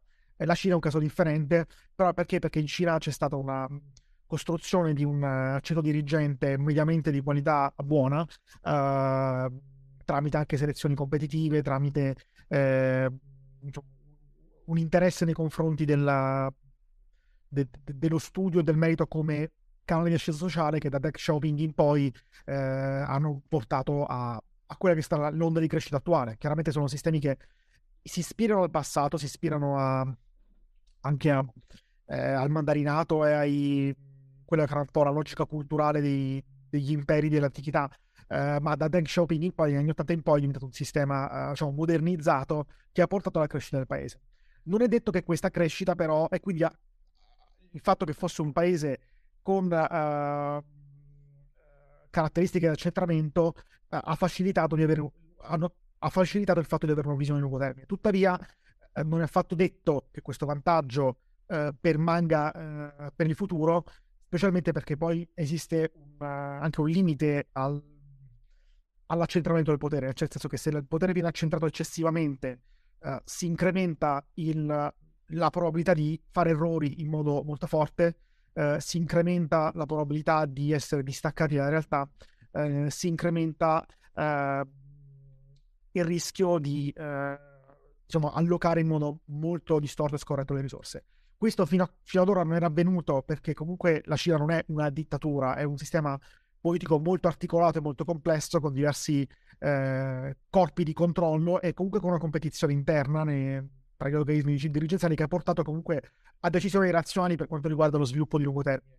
Uh, è possibile che questo accada in futuro, però non è necessario. Quindi diciamo questo è un tema secondo me importante. Un altro tema importante è che lo sviluppo eh, tecnologico di alto livello si basa sulla circolazione dei cervelli. E una delle cose che oggi eh, è ancora un asset molto importante negli Stati Uniti sono le università è il fatto che eh, se tu oggi vuoi eh, sviluppare la tua carriera in alcune discipline in modo elevato, quelli sono dei magneti molto importanti. Uh, per alcune discipline o sei in 4-5 posti nel mondo o non puoi fare cose rilevanti. Uh, tante persone vogliono andare a vivere negli Stati Uniti molte meno vorrebbero andare a vivere eh, in altri sistemi politici e in Cina nello specifico. Quindi se non, un, se, se non c'è questo meccanismo di magnetizzazione del talento, eh, la capacità poi di sopravvivere sulla frontiera tecnologica che richiede creatività, diversità, eh, comunicazione, libertà, eh, diventa molto più complesso. Ah, infatti io prima citavo, sbagliando mh, sulla questione di Twitter, eh, Eric Weinstein, in realtà quello l'aveva fatto il fratello Brett, però Eric me l'ha fatto venire in mente adesso su questo che dicevi, eh, lui parlava proprio del vantaggio competitivo ehm, di mantenere una certa, un grado elevato di libertà d'opinione, d'espressione e di conseguenza anche di ricerca all'interno delle accademie, ehm, come diciamo questione strategica per uh, la la sopravvivenza de- de- dell'Occidente, cioè de- anche dal punto di vista geo- geopolitico la sua preminenza. Questa cosa è messa un po' a rischio uh, dal wokismo, cioè il fatto che oggi le accademie, soprattutto quelle anglosassoni, ma ormai non solo, uh, siano in questa morsa ideologica, riduce, uh, cioè, ci rende per, per, aspetti diversi più simili a questi, a questi sistemi ingessati, no? Per una questione di ideologia autoindotta non viene imposta eh, ancora dal governo, dai governi, dalle istituzioni, ma è una questione, diciamo, culturale, però profondamente ideologica che, che sta infettando un po' tutto il sistema accademico occidentale.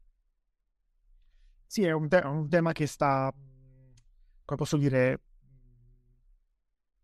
che, che in una fase crescente di distorsione, nel senso che Uh, alcune battaglie uh, sono sicuramente giuste. Per esempio, mi ricordo quando ero negli Stati Uniti, ho fatto un master ad Harvard, sono stato lì due anni.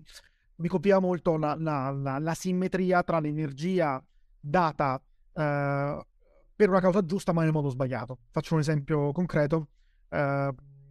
ci si focalizzava su questioni terminologiche o su usare una parola invece che un'altra in modo ossessivo e continuativo però poi la stessa energia veniva, non so, data per so, far assumere più professori ordinari di, eh, da, da, da, parte di un certo tipo di, di background socio-economico, etnico, sociale e così via. Ci si focalizzava sulla superficie, perché chiaramente è la cosa più facile e più immediata, e non sulla profondità e sui veri meccanismi di potere, perché poi chiaramente se tu hai, eh, non so, più professori ordinari da parte di un certo background, difficilmente eh, ci sarà poi il tuo linguaggio sarà irrispettoso o eh, negativo nei confronti di quel gruppo. Quindi eh, questo mi aveva colpito molto, più che altro per, sua, per i suoi picchi di eh, irrazionalità che andavano persino contro poi la causa che si voleva promuovere.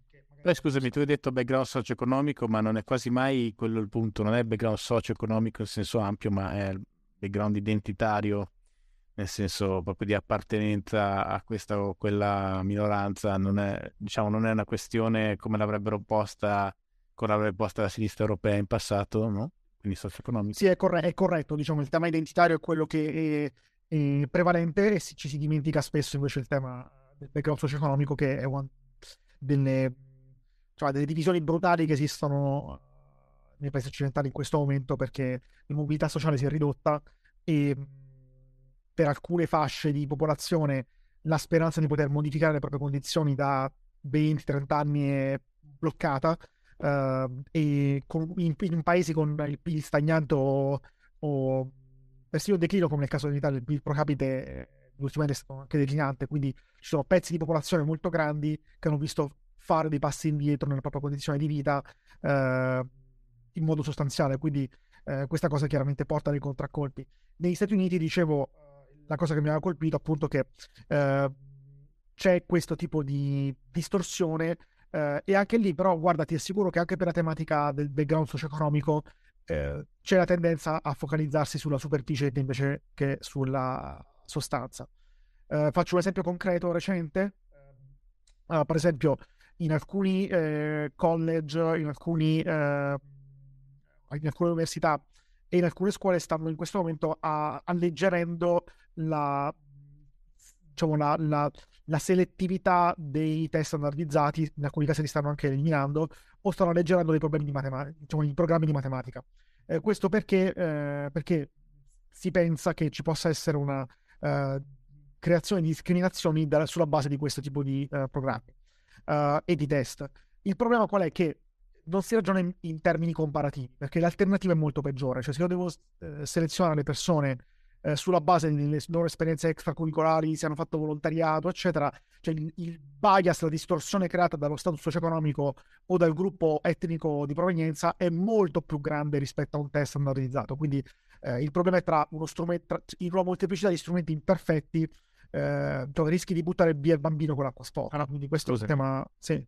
Dipende anche cosa devi andare a fare, perché nel senso, se il test d'ingresso per ingegneria o matematica o fisica, eccetera, ha senso che riguardi quel, quel genere di materie, no? Uh, no, ma guarda, stiamo parlando di test come l'SAT che sono di comprensione di base, cioè sono riguardano ah, okay. capacità di ragionamento di base, di manipolazione di numeri, sono quelle capacità che servono a un cittadino per leggere una pagina di un giornale, una statistica. Uh, non parliamo di... non devi sapere gli integrali o le derivate. Ok. E quindi, quindi è peggio di, di, quello che stavo pensando. Insomma. Ah, ok. Eh, ok. No, e, e, e, quindi insomma il, il tema è, è, questo, cioè una, è un'altra, un'altra componente di rischio uh, è, è, questa, cioè se le nostre accademie perdono o diminuiscono in maniera importante la loro capacità di perseguire uh, ricerca libera, diciamo, di base, non di base, ma comunque eh, di scegliere le proprie direzioni e soprattutto di poter esprimersi, no? Perché poi anche quando la censura sostanzialmente diventa autoimposta è sempre censura. Cioè quando si perde il clima, eh, la capacità di avere un clima in cui le persone si sentono sicure ad esprimere delle idee che anche possono essere potenzialmente sbagliate, questo, questo è un problema sistemico grave di cui la maggior parte della gente non, non si rende conto. E tu mi sa che mi avevi parlato del, il paradosso del, dell'ortodosso, che era teorizzato da, da qualcuno, da qualche VC della, della, Silicon Valley, Graham, può essere? Lo di Y Combinator? Uh, non ricordo il paradosso, però. No, che per, il, per, l'ortodosso, e questo io lo vedo, lo vedo a, a quasi ogni giorno in azione, uh, è molto difficile pensare che uh, esistano delle limit- effettivamente delle limitazioni di, di, libertà attorno a lui perché lui non ne fa esperienza perché ha già volontariamente, su base volontaria sua personale, cioè nessuno lo, lo costringe, ma pensa in maniera ortodossa.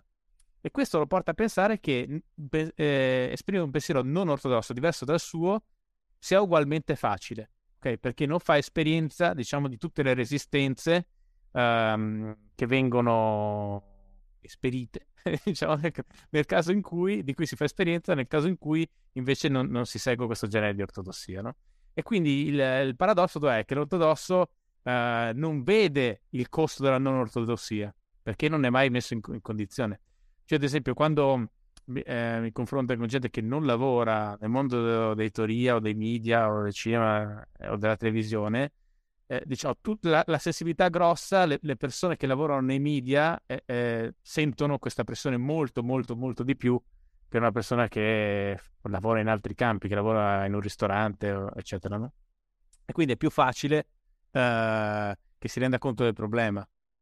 Mentre eh, eh, molte persone pensano che ci sia molta più libertà di quella che in effetti c'è in questo momento storico in Occidente. Chiaro, chiaro. Poi la cosa che, che, mi colpisce molto è quando alcune tematiche, alcuni problemi partono anche per puro caso senza nessuna ragione. Eh, nel mio caso personale, per esempio, libro era stato pubblicizzato eh, pochi giorni fa da, con un post sui social da parte degli, degli account della Luis. Eh, simultaneamente c'era stato Uh, c'erano state quelle infelici dichiarazioni uh, uh, assurde di, di, Orsini e visto che sul, sul, libro c'è scritto Luis perché cioè l'University Press, l'editore, e c'era il sottotitolo Geopolitica, senza nessuna connessione con, il, con, con, quello che abbiamo scritto, con le nostre convinzioni, la gente scriveva cioè, centinaia di commenti dicendo dovete dissociarvi, colpevoli, complici, poi utenti che si dicevano tra di loro ti vengo a prendere a botte sotto casa e, e diciamo tutte le classiche dinamiche che si instaurano nei conflitti social in questi casi. Ma tra l'altro tutto questo a molti livelli no, che potremo analizzare, però mi sembra che il, prim- il primigenio, quello originale, sia l'idea che se qualcuno dice qualcosa su cui non sia d'accordo e si ritiene magari anche stupida, allora non debba parlare. Che ormai è abbastanza accettata comunemente. Io prima parlavo del paradosso ortodosso, questo diciamo lavora a dei livelli più, più, più profondi, più dettagliati, ma hai fatto l'esempio di Ossini, io anche io sono d'accordo con quello che dice Ossini, ma voglio dire, ma qualcuno eh, potrà essere libero di dire una cosa che, su cui io non sono d'accordo? Tra l'altro, quale sarebbe la vera, io credo, antidoto, antidoto comunque soluzione quando ci si trova di fronte delle idee che si ritengono sbagliate? confrontarsi con queste idee e spiegare perché sono sbagliate.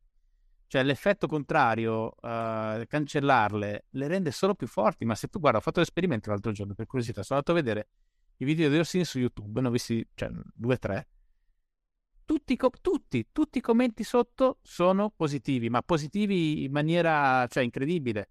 Nel senso, tu direi, eh, c'è anche un bias del campione, perché se uno va a vedersi il video di... Però ciò non toglie che anche da, dal tono che vedi, c'è, c'è una componente martirizzante che sicuramente eh, quando viene percepita come tale aiuta l'adesione emotiva e siccome ormai tutta l'adesione emoti- emotiva è pericoloso. Eh, nel senso eh, si, si, crea questa dinamica che è, è, è, binaria, no? Cioè o con me o contro di me e, e, e questo è estremamente pericoloso. E l'antidoto a questa cosa non è cancellare la gente, è farla parlare di più, però con qualcun altro che, che esprima in maniera civile delle altre idee, no? Esatto, infatti, in, in, diciamo, se dobbiamo commentare questo caso specifico, uh, il tema è che se c'è qualcuno che dice cose anche un po' stupide in, man- in, maniera sistematica, magari gli puoi dare anche un po' meno rilevanza, che insomma non è cancellare. Magari trovi qualcuno che ha una prospettiva diversa, ma che può articolare in modo di, più sofisticato e più intelligente quel tipo eh, di opinioni. Eh, il punto così com- com- come nel metodo scientifico, è il, il dibattito è quello che crea la, la verità e eh, quando un'opinione è sbagliata o una teoria è sbagliata in modo consistente eh, diventa irrilevante.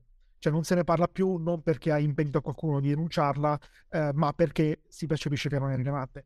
Eh, in questo caso specifico probabilmente un po' di martirio è stato creato anche dal fatto che il personaggio ha avuto un eccesso di visibilità eh, non, non, meritata e non penso che, non, che il fatto di non dargli troppo spazio non sia un una cancellazione in questo caso. No, non credo che nel caso specifico sia stato cancellato. Mi sembra che sia ancora. Beh, adesso il caso. È, esatto, è stato cancellato. Ah. È stato esaltato anche un po' troppo. Eh, però adesso nel caso della Luis, invece del, del, del, sito, è una coincidenza interessante. Però ehm, non è tanto. Cioè, quello che voglio dire è che però il riflesso automatico ormai c'è. Cioè, c'è qualcuno che dice delle cose che comunque hanno peso nella popolazione della democrazia c'è della gente che pensa così. L'idea che in automatico tu debba cancellare quella cosa è perché è, è sbagliata. Poi dopo c'è tutto un meccanismo uh, per cui anche i, gli autori televisivi che invitano questi personaggi ci, ci campano su questa cosa perché crea tensione, crea e, e poi dopo la gente lo guarda an- ancora di più, no? Però il riflesso automatico è preoccupante perché prima non c'era. Cioè dieci anni fa non ci sarebbe mai stato. Dieci anni fa un Orsini sarebbe andato in televisione, avrebbe detto la sua cosa l'avrebbero invitato forse altre due volte e, e sarebbe finita là. Sì, e però anche qua torniamo di nuovo al modo in cui funzionano i social media, cioè che sono strutturalmente concepiti per creare engagement, per creare delle conversion, cioè perché, per produrre azioni da parte delle persone e il nostro cervello rettile è, è, è agganciato a questi sistemi che sono disegnati per agganciarlo. Quindi eh, eh purtroppo questa è la loro logica. Tu dicevi prima no, che mh, sono tecnologie che possono essere usate anche in maniera positiva e non, non c'è dubbio su questo. Uh, um, l'accesso alle informazioni, non solo digitali, anche usare il digitale come porta per, per, riuscire a trovare libri introvabili, ad esempio, eccetera, eccetera, è molto interessante. Io lo uso anche tranquillamente. Uh, però al tempo stesso è anche innegabile che uh, abbia molto, molto reso frivola la nostra vita. No? A me è capitato di recente di rileggere delle, delle lettere, eh, perché una volta noi ci scrive, scriviamo le lettere da ragazzi, no? alle ragazze, ai ragazzi scrivono le lettere, eccetera, eh, anche fra, fra, amici magari no, però le ragazze sicuramente scrivono, uh, qualcuno se le scrive anche fra uomini magari, però le ragazze molto. Se tu vai a vedere questo genere di documento e li confronti con la complessità quotidiana con cui si confrontano invece i ragazzi di, di quell'età, diciamo, l'età del liceo, delle superiori, oggi, è oggettivo, è oggettivo che, che c'è una grossa diminuzione di, di profondità. E questo non è, necess- non è probabilmente una questione biologica, è una questione di, di alternative. Nel senso, se tutto la, il tuo tempo d'attenzione viene eh, speso su stimoli istantanei continuamente e tra l'altro molto forti dal punto di vista del richiamo anche, e del feedback che ti sono in grado di darti, è chiaro che non scenderai mai sotto la superficie, no? E, e, questo al netto del fatto che poi internet offre tutta una serie di, di potenzialità, però quelle potenzialità devi esserti se, se, non hai il bisogno precedente eh, di, di, andare ad usarle, è difficile, è difficile capito che tu abbia quel bisogno. Se sei sempre stato in superficie, il fatto che internet ti apra la possibilità ad andare a fondo eh, infinite possibilità per molti versi, eh, può, può, può, diventare un, una cosa un po' aleatoria.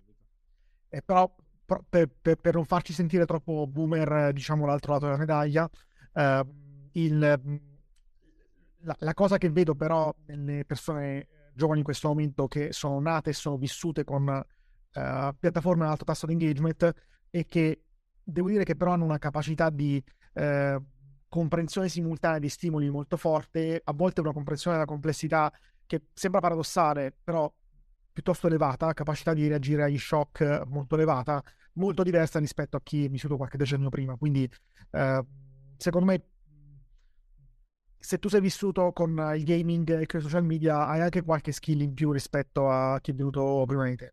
Così, per darti un po' una visione per fare un po' l'avvocato del diavolo. Ma no, ne avrei di più, per, ma, mm, cioè, ovvio, cioè, nel senso non, non, non, lo metto in dubbio su alcune cose. Eh, I cambiamenti di, molto difficilmente sono unilateralmente negativi, no?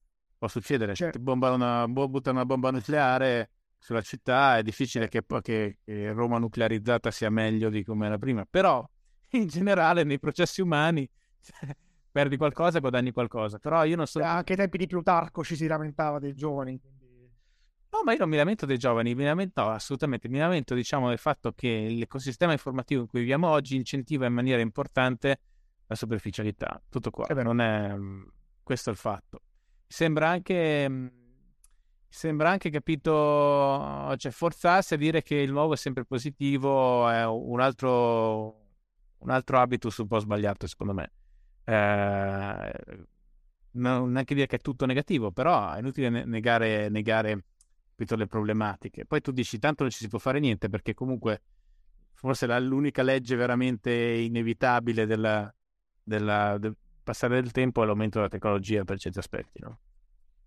Sì, diciamo, quello che si può fare è il possibile, il possibile è dare quantomeno gli strumenti per, uh, per, chi vuole, per chi riesce o può raccoglierli o ha le condizioni per raccoglierli per, uh, per, per andare in profondità. Uh, non è semplice, ne avete parlato anche nelle puntate passate relative alla scuola, però eh, è sicuramente un tema a cui prestare attenzione. Sì, a scuola io guardo, ti giuro, mm, sono felice di, di, non dovermene occupare io perché mi sembra veramente complicata la soluzione ehm, di, di, quel, di quel problema. Perché appunto c'è troppa competizione, c'è troppa competizione per l'attenzione, no? Ehm,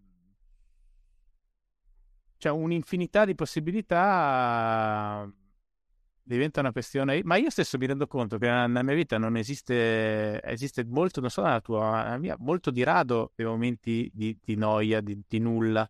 Cioè, anche quando faccio delle, delle cose che, in cui non posso leggere, non posso scrivere, mi, mi, ascolto dei podcast, eh, in genere anche abbastanza densi dal punto di vista informativo, eccetera. Ho ridotto tantissimo nel tempo, quasi a zero, ma veramente quasi a zero, la quantità di tempo improduttivo, però mi rendo conto che anche quello ha una valenza poi diciamo, il, il, tempo profondo e il tempo di concentrazione prolungata e, mh, ha un valore sempre maggiore oggi. È un po' il lusso che si cerca, di, che, che è uno dei lussi contemporanei potersi isolare, poter uh, avere delle... essere in grado, perché molti possono in teoria, ma non, poi non sono in grado, uh, avere dei momenti prolungati con se stessi e beh, con uh, gli oggetti e le relazioni o i frutti della propria creatività. Quindi questo è sicuramente un tema su cui tutti dobbiamo lavorare. Credo. No, ma infatti io mi rendo conto che quando scrivo, eh, mi scrivo in un isolamento pressoché totale, eh, raggiungo degli strati del cervello, per così dire, cioè de- degli stati psichici che sono del tutto inaccessibili nella vita normale. E infatti una cosa che io faccio anche quando faccio dei lavori che non sono sempre di scrittura, ma che non sono legati a dei miei libri, eh, io comunque utilizzo, utilizzo WhatsApp, diciamo le chat, eccetera, ma in maniera molto, molto contingentata, che altrimenti distrugge, secondo me, la, la creatività. Eh, nel senso, proprio, a parte che è consumante, cioè se io faccio una giornata dove scrivo, eh, devo leggere e rispondere a molti messaggi su, su WhatsApp, è, è, molto più stancante che fare tantissime altre cose, eh, proprio dal punto di vista psicologico, secondo me. E ehm, però mi rendo conto che è un lusso incredibile. Mi rendo conto che ormai ci sono le, le, le chat dei gruppi di lavoro dove la gente scrive fuori dagli orari di lavoro, eccetera. Questa roba qua è, è, è inquinamento importante, secondo me. Cioè, andrebbe, andrebbe molto contenuta questa cosa. E poi la cosa interessante è che questa tematica dell'accelerazione anche eh, è un po' penetrata in parte nei, nei dibattiti contemporanei, c'è anche la corrente di pensiero dell'accelerazionismo eh, in tutte le sue declinazioni, diciamo, di destra, di sinistra, neutrali, eh, filosofiche, politiche e così via. Questo, a mio giudizio, è stata una delle correnti curiose da osservare, anche se non troppo rilevanti poi nella concretezza eh, negli ultimi anni. Ah, vedi, noi in passato abbiamo avuto un eccesso chiaramente uh, di derivazione eh, a livello contingente era un'emanazione negli ultimi decenni dell'ideologia marxista comunista, no? Di, su mondi possibili, alternativi, eventuali, no? Poi spesso e volentieri anche di basso livello, cioè molto banale, molto retorica, eccetera, eccetera. In passato questa, uh, questa mm, capacità di pensare una realtà diversa era invece appaltata alla religione o alle religioni. Uh, adesso questa capacità, diciamo, di immaginare un mondo parallelo uh, eventuale, possibile, si è asciugata moltissimo e forse rientrerà in un ambito tecnologico, appunto col metaverso, eccetera, eccetera. Però il metaverso ha una particolarità che non lo costruisci tu comunque. È sempre un'emanazione di società private che seguono delle logiche diverse da quelle della, sia dell'ideologia sia della semplice immaginazione individuale. No? Però poi c'è il tema del... Vai, scusa. No, no, cioè, è, è, assomiglia un po' per certi versi anche al discorso dello spazio, cioè l'idea, una delle cose che ci attraggono nello spazio, almeno a livello inconscio, è che vedi, vedi te stesso da fuori, no? vedi la Terra da fuori.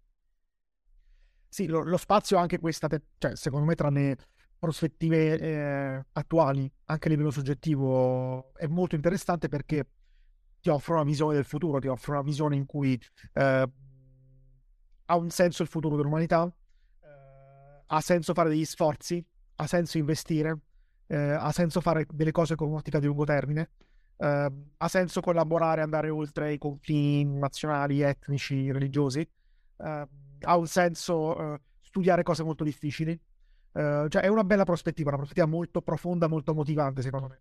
È una delle cose che personalmente mi attraggono e mi sembra molte, molti di quelli che operano in questo ambito. Uh, e, e, e, poi specialmente oggi in cui le, le, le, le, le, prospettive che tu puoi pensare per l'umanità sono prospettive spesso catastrofiche, eh, la catastrofe climatiche, eh, la catastrofe di un potenziale conflitto Stati Uniti-Cina o di rivoluzione del conflitto attuale, eh, la catastrofe delle risorse energetiche, le catastrofe pandemiche, eh, cioè tu, tutti ambiti in cui eh, il concetto stesso di futuro va uh, a livello macroscopico va, va, va, avere un punto interrogativo tema spazio secondo me è un ottimo, un ottimo chiavistello per uh, superarle, per andare oltre e per avere una visione uh, ottimistica o quantomeno motivante. In un certo senso, se avere una prospettiva di lungo, di lungo periodo equivale ad avere una prospettiva, cioè nel senso io invecchiando penso che sia difficile avere una prospettiva che non sia di lungo periodo, equivale a non avere una prospettiva in un certo senso, cioè implica tutta una serie di cose, una time preference spostata sul, sul futuro, ehm, che anche questa è sottovalutata attualmente, la società attuale è tutta focalizzata sul qui e ora, non solo politicamente, sul discorso che facevamo prima, ma anche banalmente dal punto di vista dei consumi, della quotidianità, del, dei sistemi di valori, delle aspettative, dei desideri de, delle persone, no? Perché poi si può dire sempre male della politica, ma poi alla fine se succedono queste cose non è solo una questione sovrastrutturale di come funzionano i media, eccetera. In larga parte questo, ma risponde anche un po' a quelli, a, a quelli che sono i desideri profondi no? della, della popolazione in un tempo storico. Quindi sicuramente uno dei motivi per cui magari manca, manca, la speranza è perché, o spesso manca la speranza, comunque è una sensazione declinante rispetto al passato, è proprio perché la, la prospettiva temporale diminuisce, no? E questo mi sembra, mi sembra centrale. Eh, sì, e, beh, uno degli effetti tipici descritti dai teorici della globalizzazione o anche dell'accelerazionismo è, è il fenomeno della compressione spazio-temporale. Eh, il fatto che le distanze si riducono, eh, il problema è che questa cosa, questa compressione non è solo un vantaggio, può diventare eh, frutto di, diciamo, può diventare diciamo, un motore eh, che porta eh, a una confusione, a una complessità mentale, porta al cosiddetto techno-shock, eh, al fatto che tu poi eh, hai questa accelerazione che non ti consente poi di, eh, elabor- di avere il tempo di elaborare le cose, fisiologicamente il nostro cervello ha bisogno del tempo per digerire eh, le informazioni, i cambiamenti, le trasformazioni sociali, economiche e gli shock. perché ripeto, questo per me è un tema veramente fondamentale. Oggi gli è evidente che gli shock sono uh, sempre più forti, contagiosi e, e, fanno parte del tessuto della realtà. Uh, cioè, dopo la pandemia, dopo la guerra ci sarà qualcos'altro, ma il fatto che un mondo con 7 miliardi di persone e una forte interconnessione e un fortissimo livello di complessità uh, è verosimile che ci sono altre cose che forse non possiamo neanche immaginare che potrebbero accadere. questo è un tema interessante, secondo me ed è sicuramente interessante e sicuramente succederà, però al tempo stesso eh, forse è anche una questione di ritmi di copertura, nel senso che le pandemie ci sono sempre state. Certo, per diffondersi da una parte all'altra del globo ci mettevano più tempo. Le guerre ci sono sempre state, chiaramente adesso ci sono delle armi eh, particolarmente, da un lato particolarmente potenti, ma dall'altro anche molte sono anche più precise eh, di quelle precedenti, no? Quindi io mi chiedo anche se non sia in larga parte ehm, anche una questione da, da, un lato di copertura, cioè non succede nulla che non venga ripreso e riproposto, poi ovviamente anche la riproposizione segue delle logiche perché una guerra in Yemen non gli frega niente a nessuno, la guerra d'Ucraina invece è molto importante, eh, diciamo è molto più mediatica, no? Quindi eh, esiste una, una componente anche di quel tipo. E poi l'altra questione è, è che siamo avanzando, diciamo, aumentando il nostro benessere materiale, eh, aumenta anche um, li, cioè diminuisce la, la tolleranza ad, ad, eventi avversi e, e, e, e soprattutto aumenta la, la, la, propensione a proteggersi in maniera importante. Perché tutte le reazioni alla pandemia eh, sono scontate storicamente Cioè si è deciso che la vita era un bene umano inalienabile e che si dovevano fare tutta una serie di sacrifici. Ok? Cioè questa cosa, questa è una scelta culturale, non è una scelta scontata. Una scelta culturale che ti permetti, fai quando, diciamo, A te lo puoi permettere e B sei disposto uh, culturalmente, cioè per te è culturalmente importante questa cosa, no? Quindi sì, da un lato è vero che ci saranno shock dovuti alla complessità, al fatto che il mondo è globale, è, è tutto interconnesso, però al tempo stesso, um, guarda, leggevo, eh, purtroppo non mi ricordo il nome, un articolo di, di, una giornalista francese sul foglio che parlava anche del fatto uh, che la femminilizzazione della società ha portato, porta da un punto di vista evolutivo anche a una, um, a una maggiore censura perché il, diciamo, il il meccanismo conflittuale de- delle, delle, femmine eh, in media è eh, più orientato all- all'esclusione che non al conflitto frontale. Cioè, banalizzando, gli uomini fanno la guerra, le donne escludono. E la censura è una forma di esclusione, io ti escludo dal discorso pubblico. E l'altra questione è eh, l'eccessiva protezione, il protezionismo materno che si fa a sistema. No? C'è un bellissimo libro che si chiama The Coddling of American Mind, di Jonathan Hyde e di un altro ricercatore di cui adesso non ricordo il nome, ma che trovate sempre nella, nell'archivio dei libri, che parla proprio della, uh, della crisi educativa in America, però, e, e di come eh, il sistema di educazione che lì è molto più articolato che da noi, perché è più privato, un misto, cioè, c'è anche quello confessionale, però tendenzialmente si è diventato molto più protettivo. Protettivo in maniera grottesca anche, cioè in, in molte scuole hanno abolito uh, i i punteggi nelle partitine. Cioè, se fanno una partitella di calcio, di basket, non tengono il punteggio perché sennò, poverino, ci sono i bambini che perdono, no? Ovviamente questa cosa qua è altamente non pedagogica, pericolosa, perché poi nella vita ti capiterà di perdere. Si spera anche qualche volta di vincere, però insomma, eh, vittoria e sconfitta fanno parte dell'esistenza, quindi sarebbe bene prepararsi a questa cosa, no?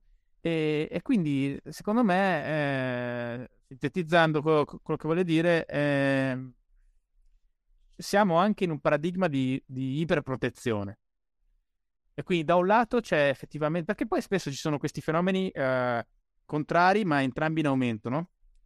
Che sembra controintuitivo, ma non lo è. Cioè, nel momento in cui effettivamente aumenta la complessità e i rischi legati alla complessità, aumenta anche il desiderio di protezione. E, e, e, quindi probabilmente sono entrambe le cose, sono un po' confliggenti apparentemente, eh, ma sono tendenze eh, contrarie, ma entrambe probabilmente in crescita. No?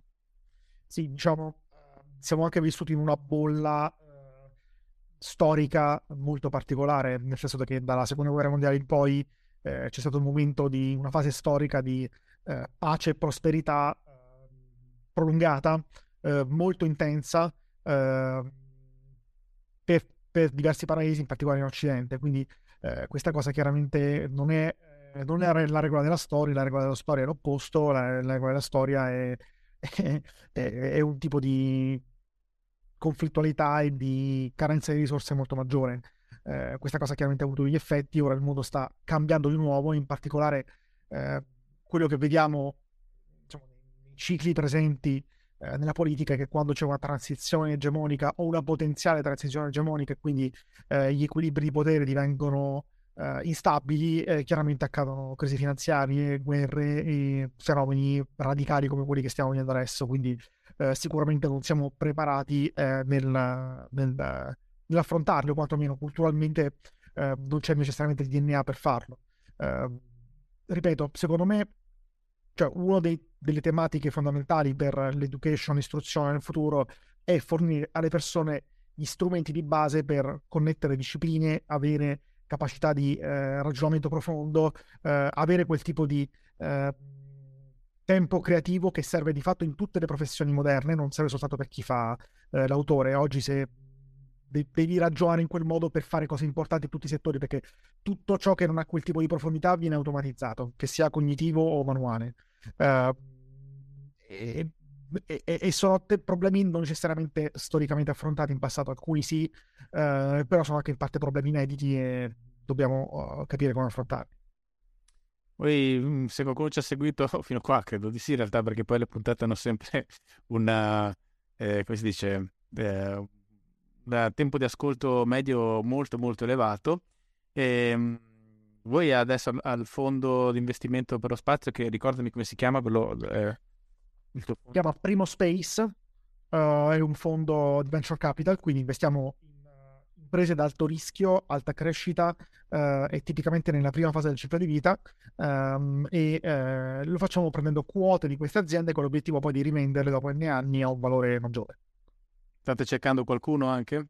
Magari ti manda qualche curriculum. Allora, nel, nel, fondo in questo momento non stiamo assumendo, però le nostre startup stanno assumendo parecchio, quindi eh, chiaramente mo- molti profili sono di natura ingegneristica, ma ci sono anche profili di analisti finanziari, marketing, eh, comunicazione presenti in queste imprese. Li trovate poi, eh, tutti i nomi di queste imprese sono disponibili su internet e, e molti li rilanciamo anche sul nostro canale LinkedIn. Senti, scusami, una cosa ti devo chiedere. Cos'è quella, quella storia dello spazioporto a Grottaglie?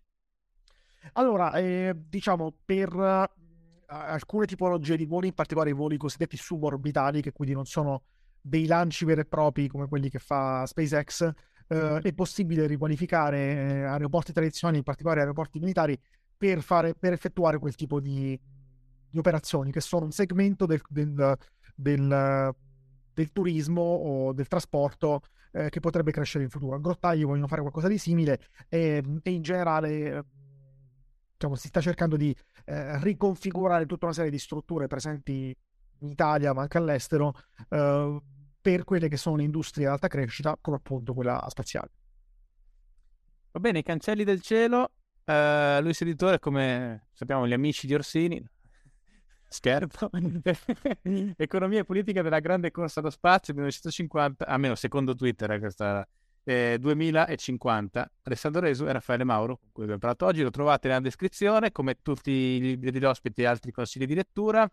Va bene, gra- grazie Raffaele e buona serata. Grazie, che la forza sia con voi. Ciao. Grazie di aver ascoltato anche questa puntata di PDR. Nella descrizione dell'episodio trovi link a Odio, alla nuova edizione di Lascia stare la gallina e a tutti i miei libri, così come a quelli degli ospiti del podcast. Sempre nella descrizione trovi anche il link per iscriverti alla mia newsletter, per rimanere aggiornato sulle novità riguardanti il mio lavoro, libri, articoli, reportage, incontri pubblici. Ricordati infine di iscriverti al podcast sulle piattaforme da cui lo stai sentendo per non perderti le prossime puntate. Alla prossima!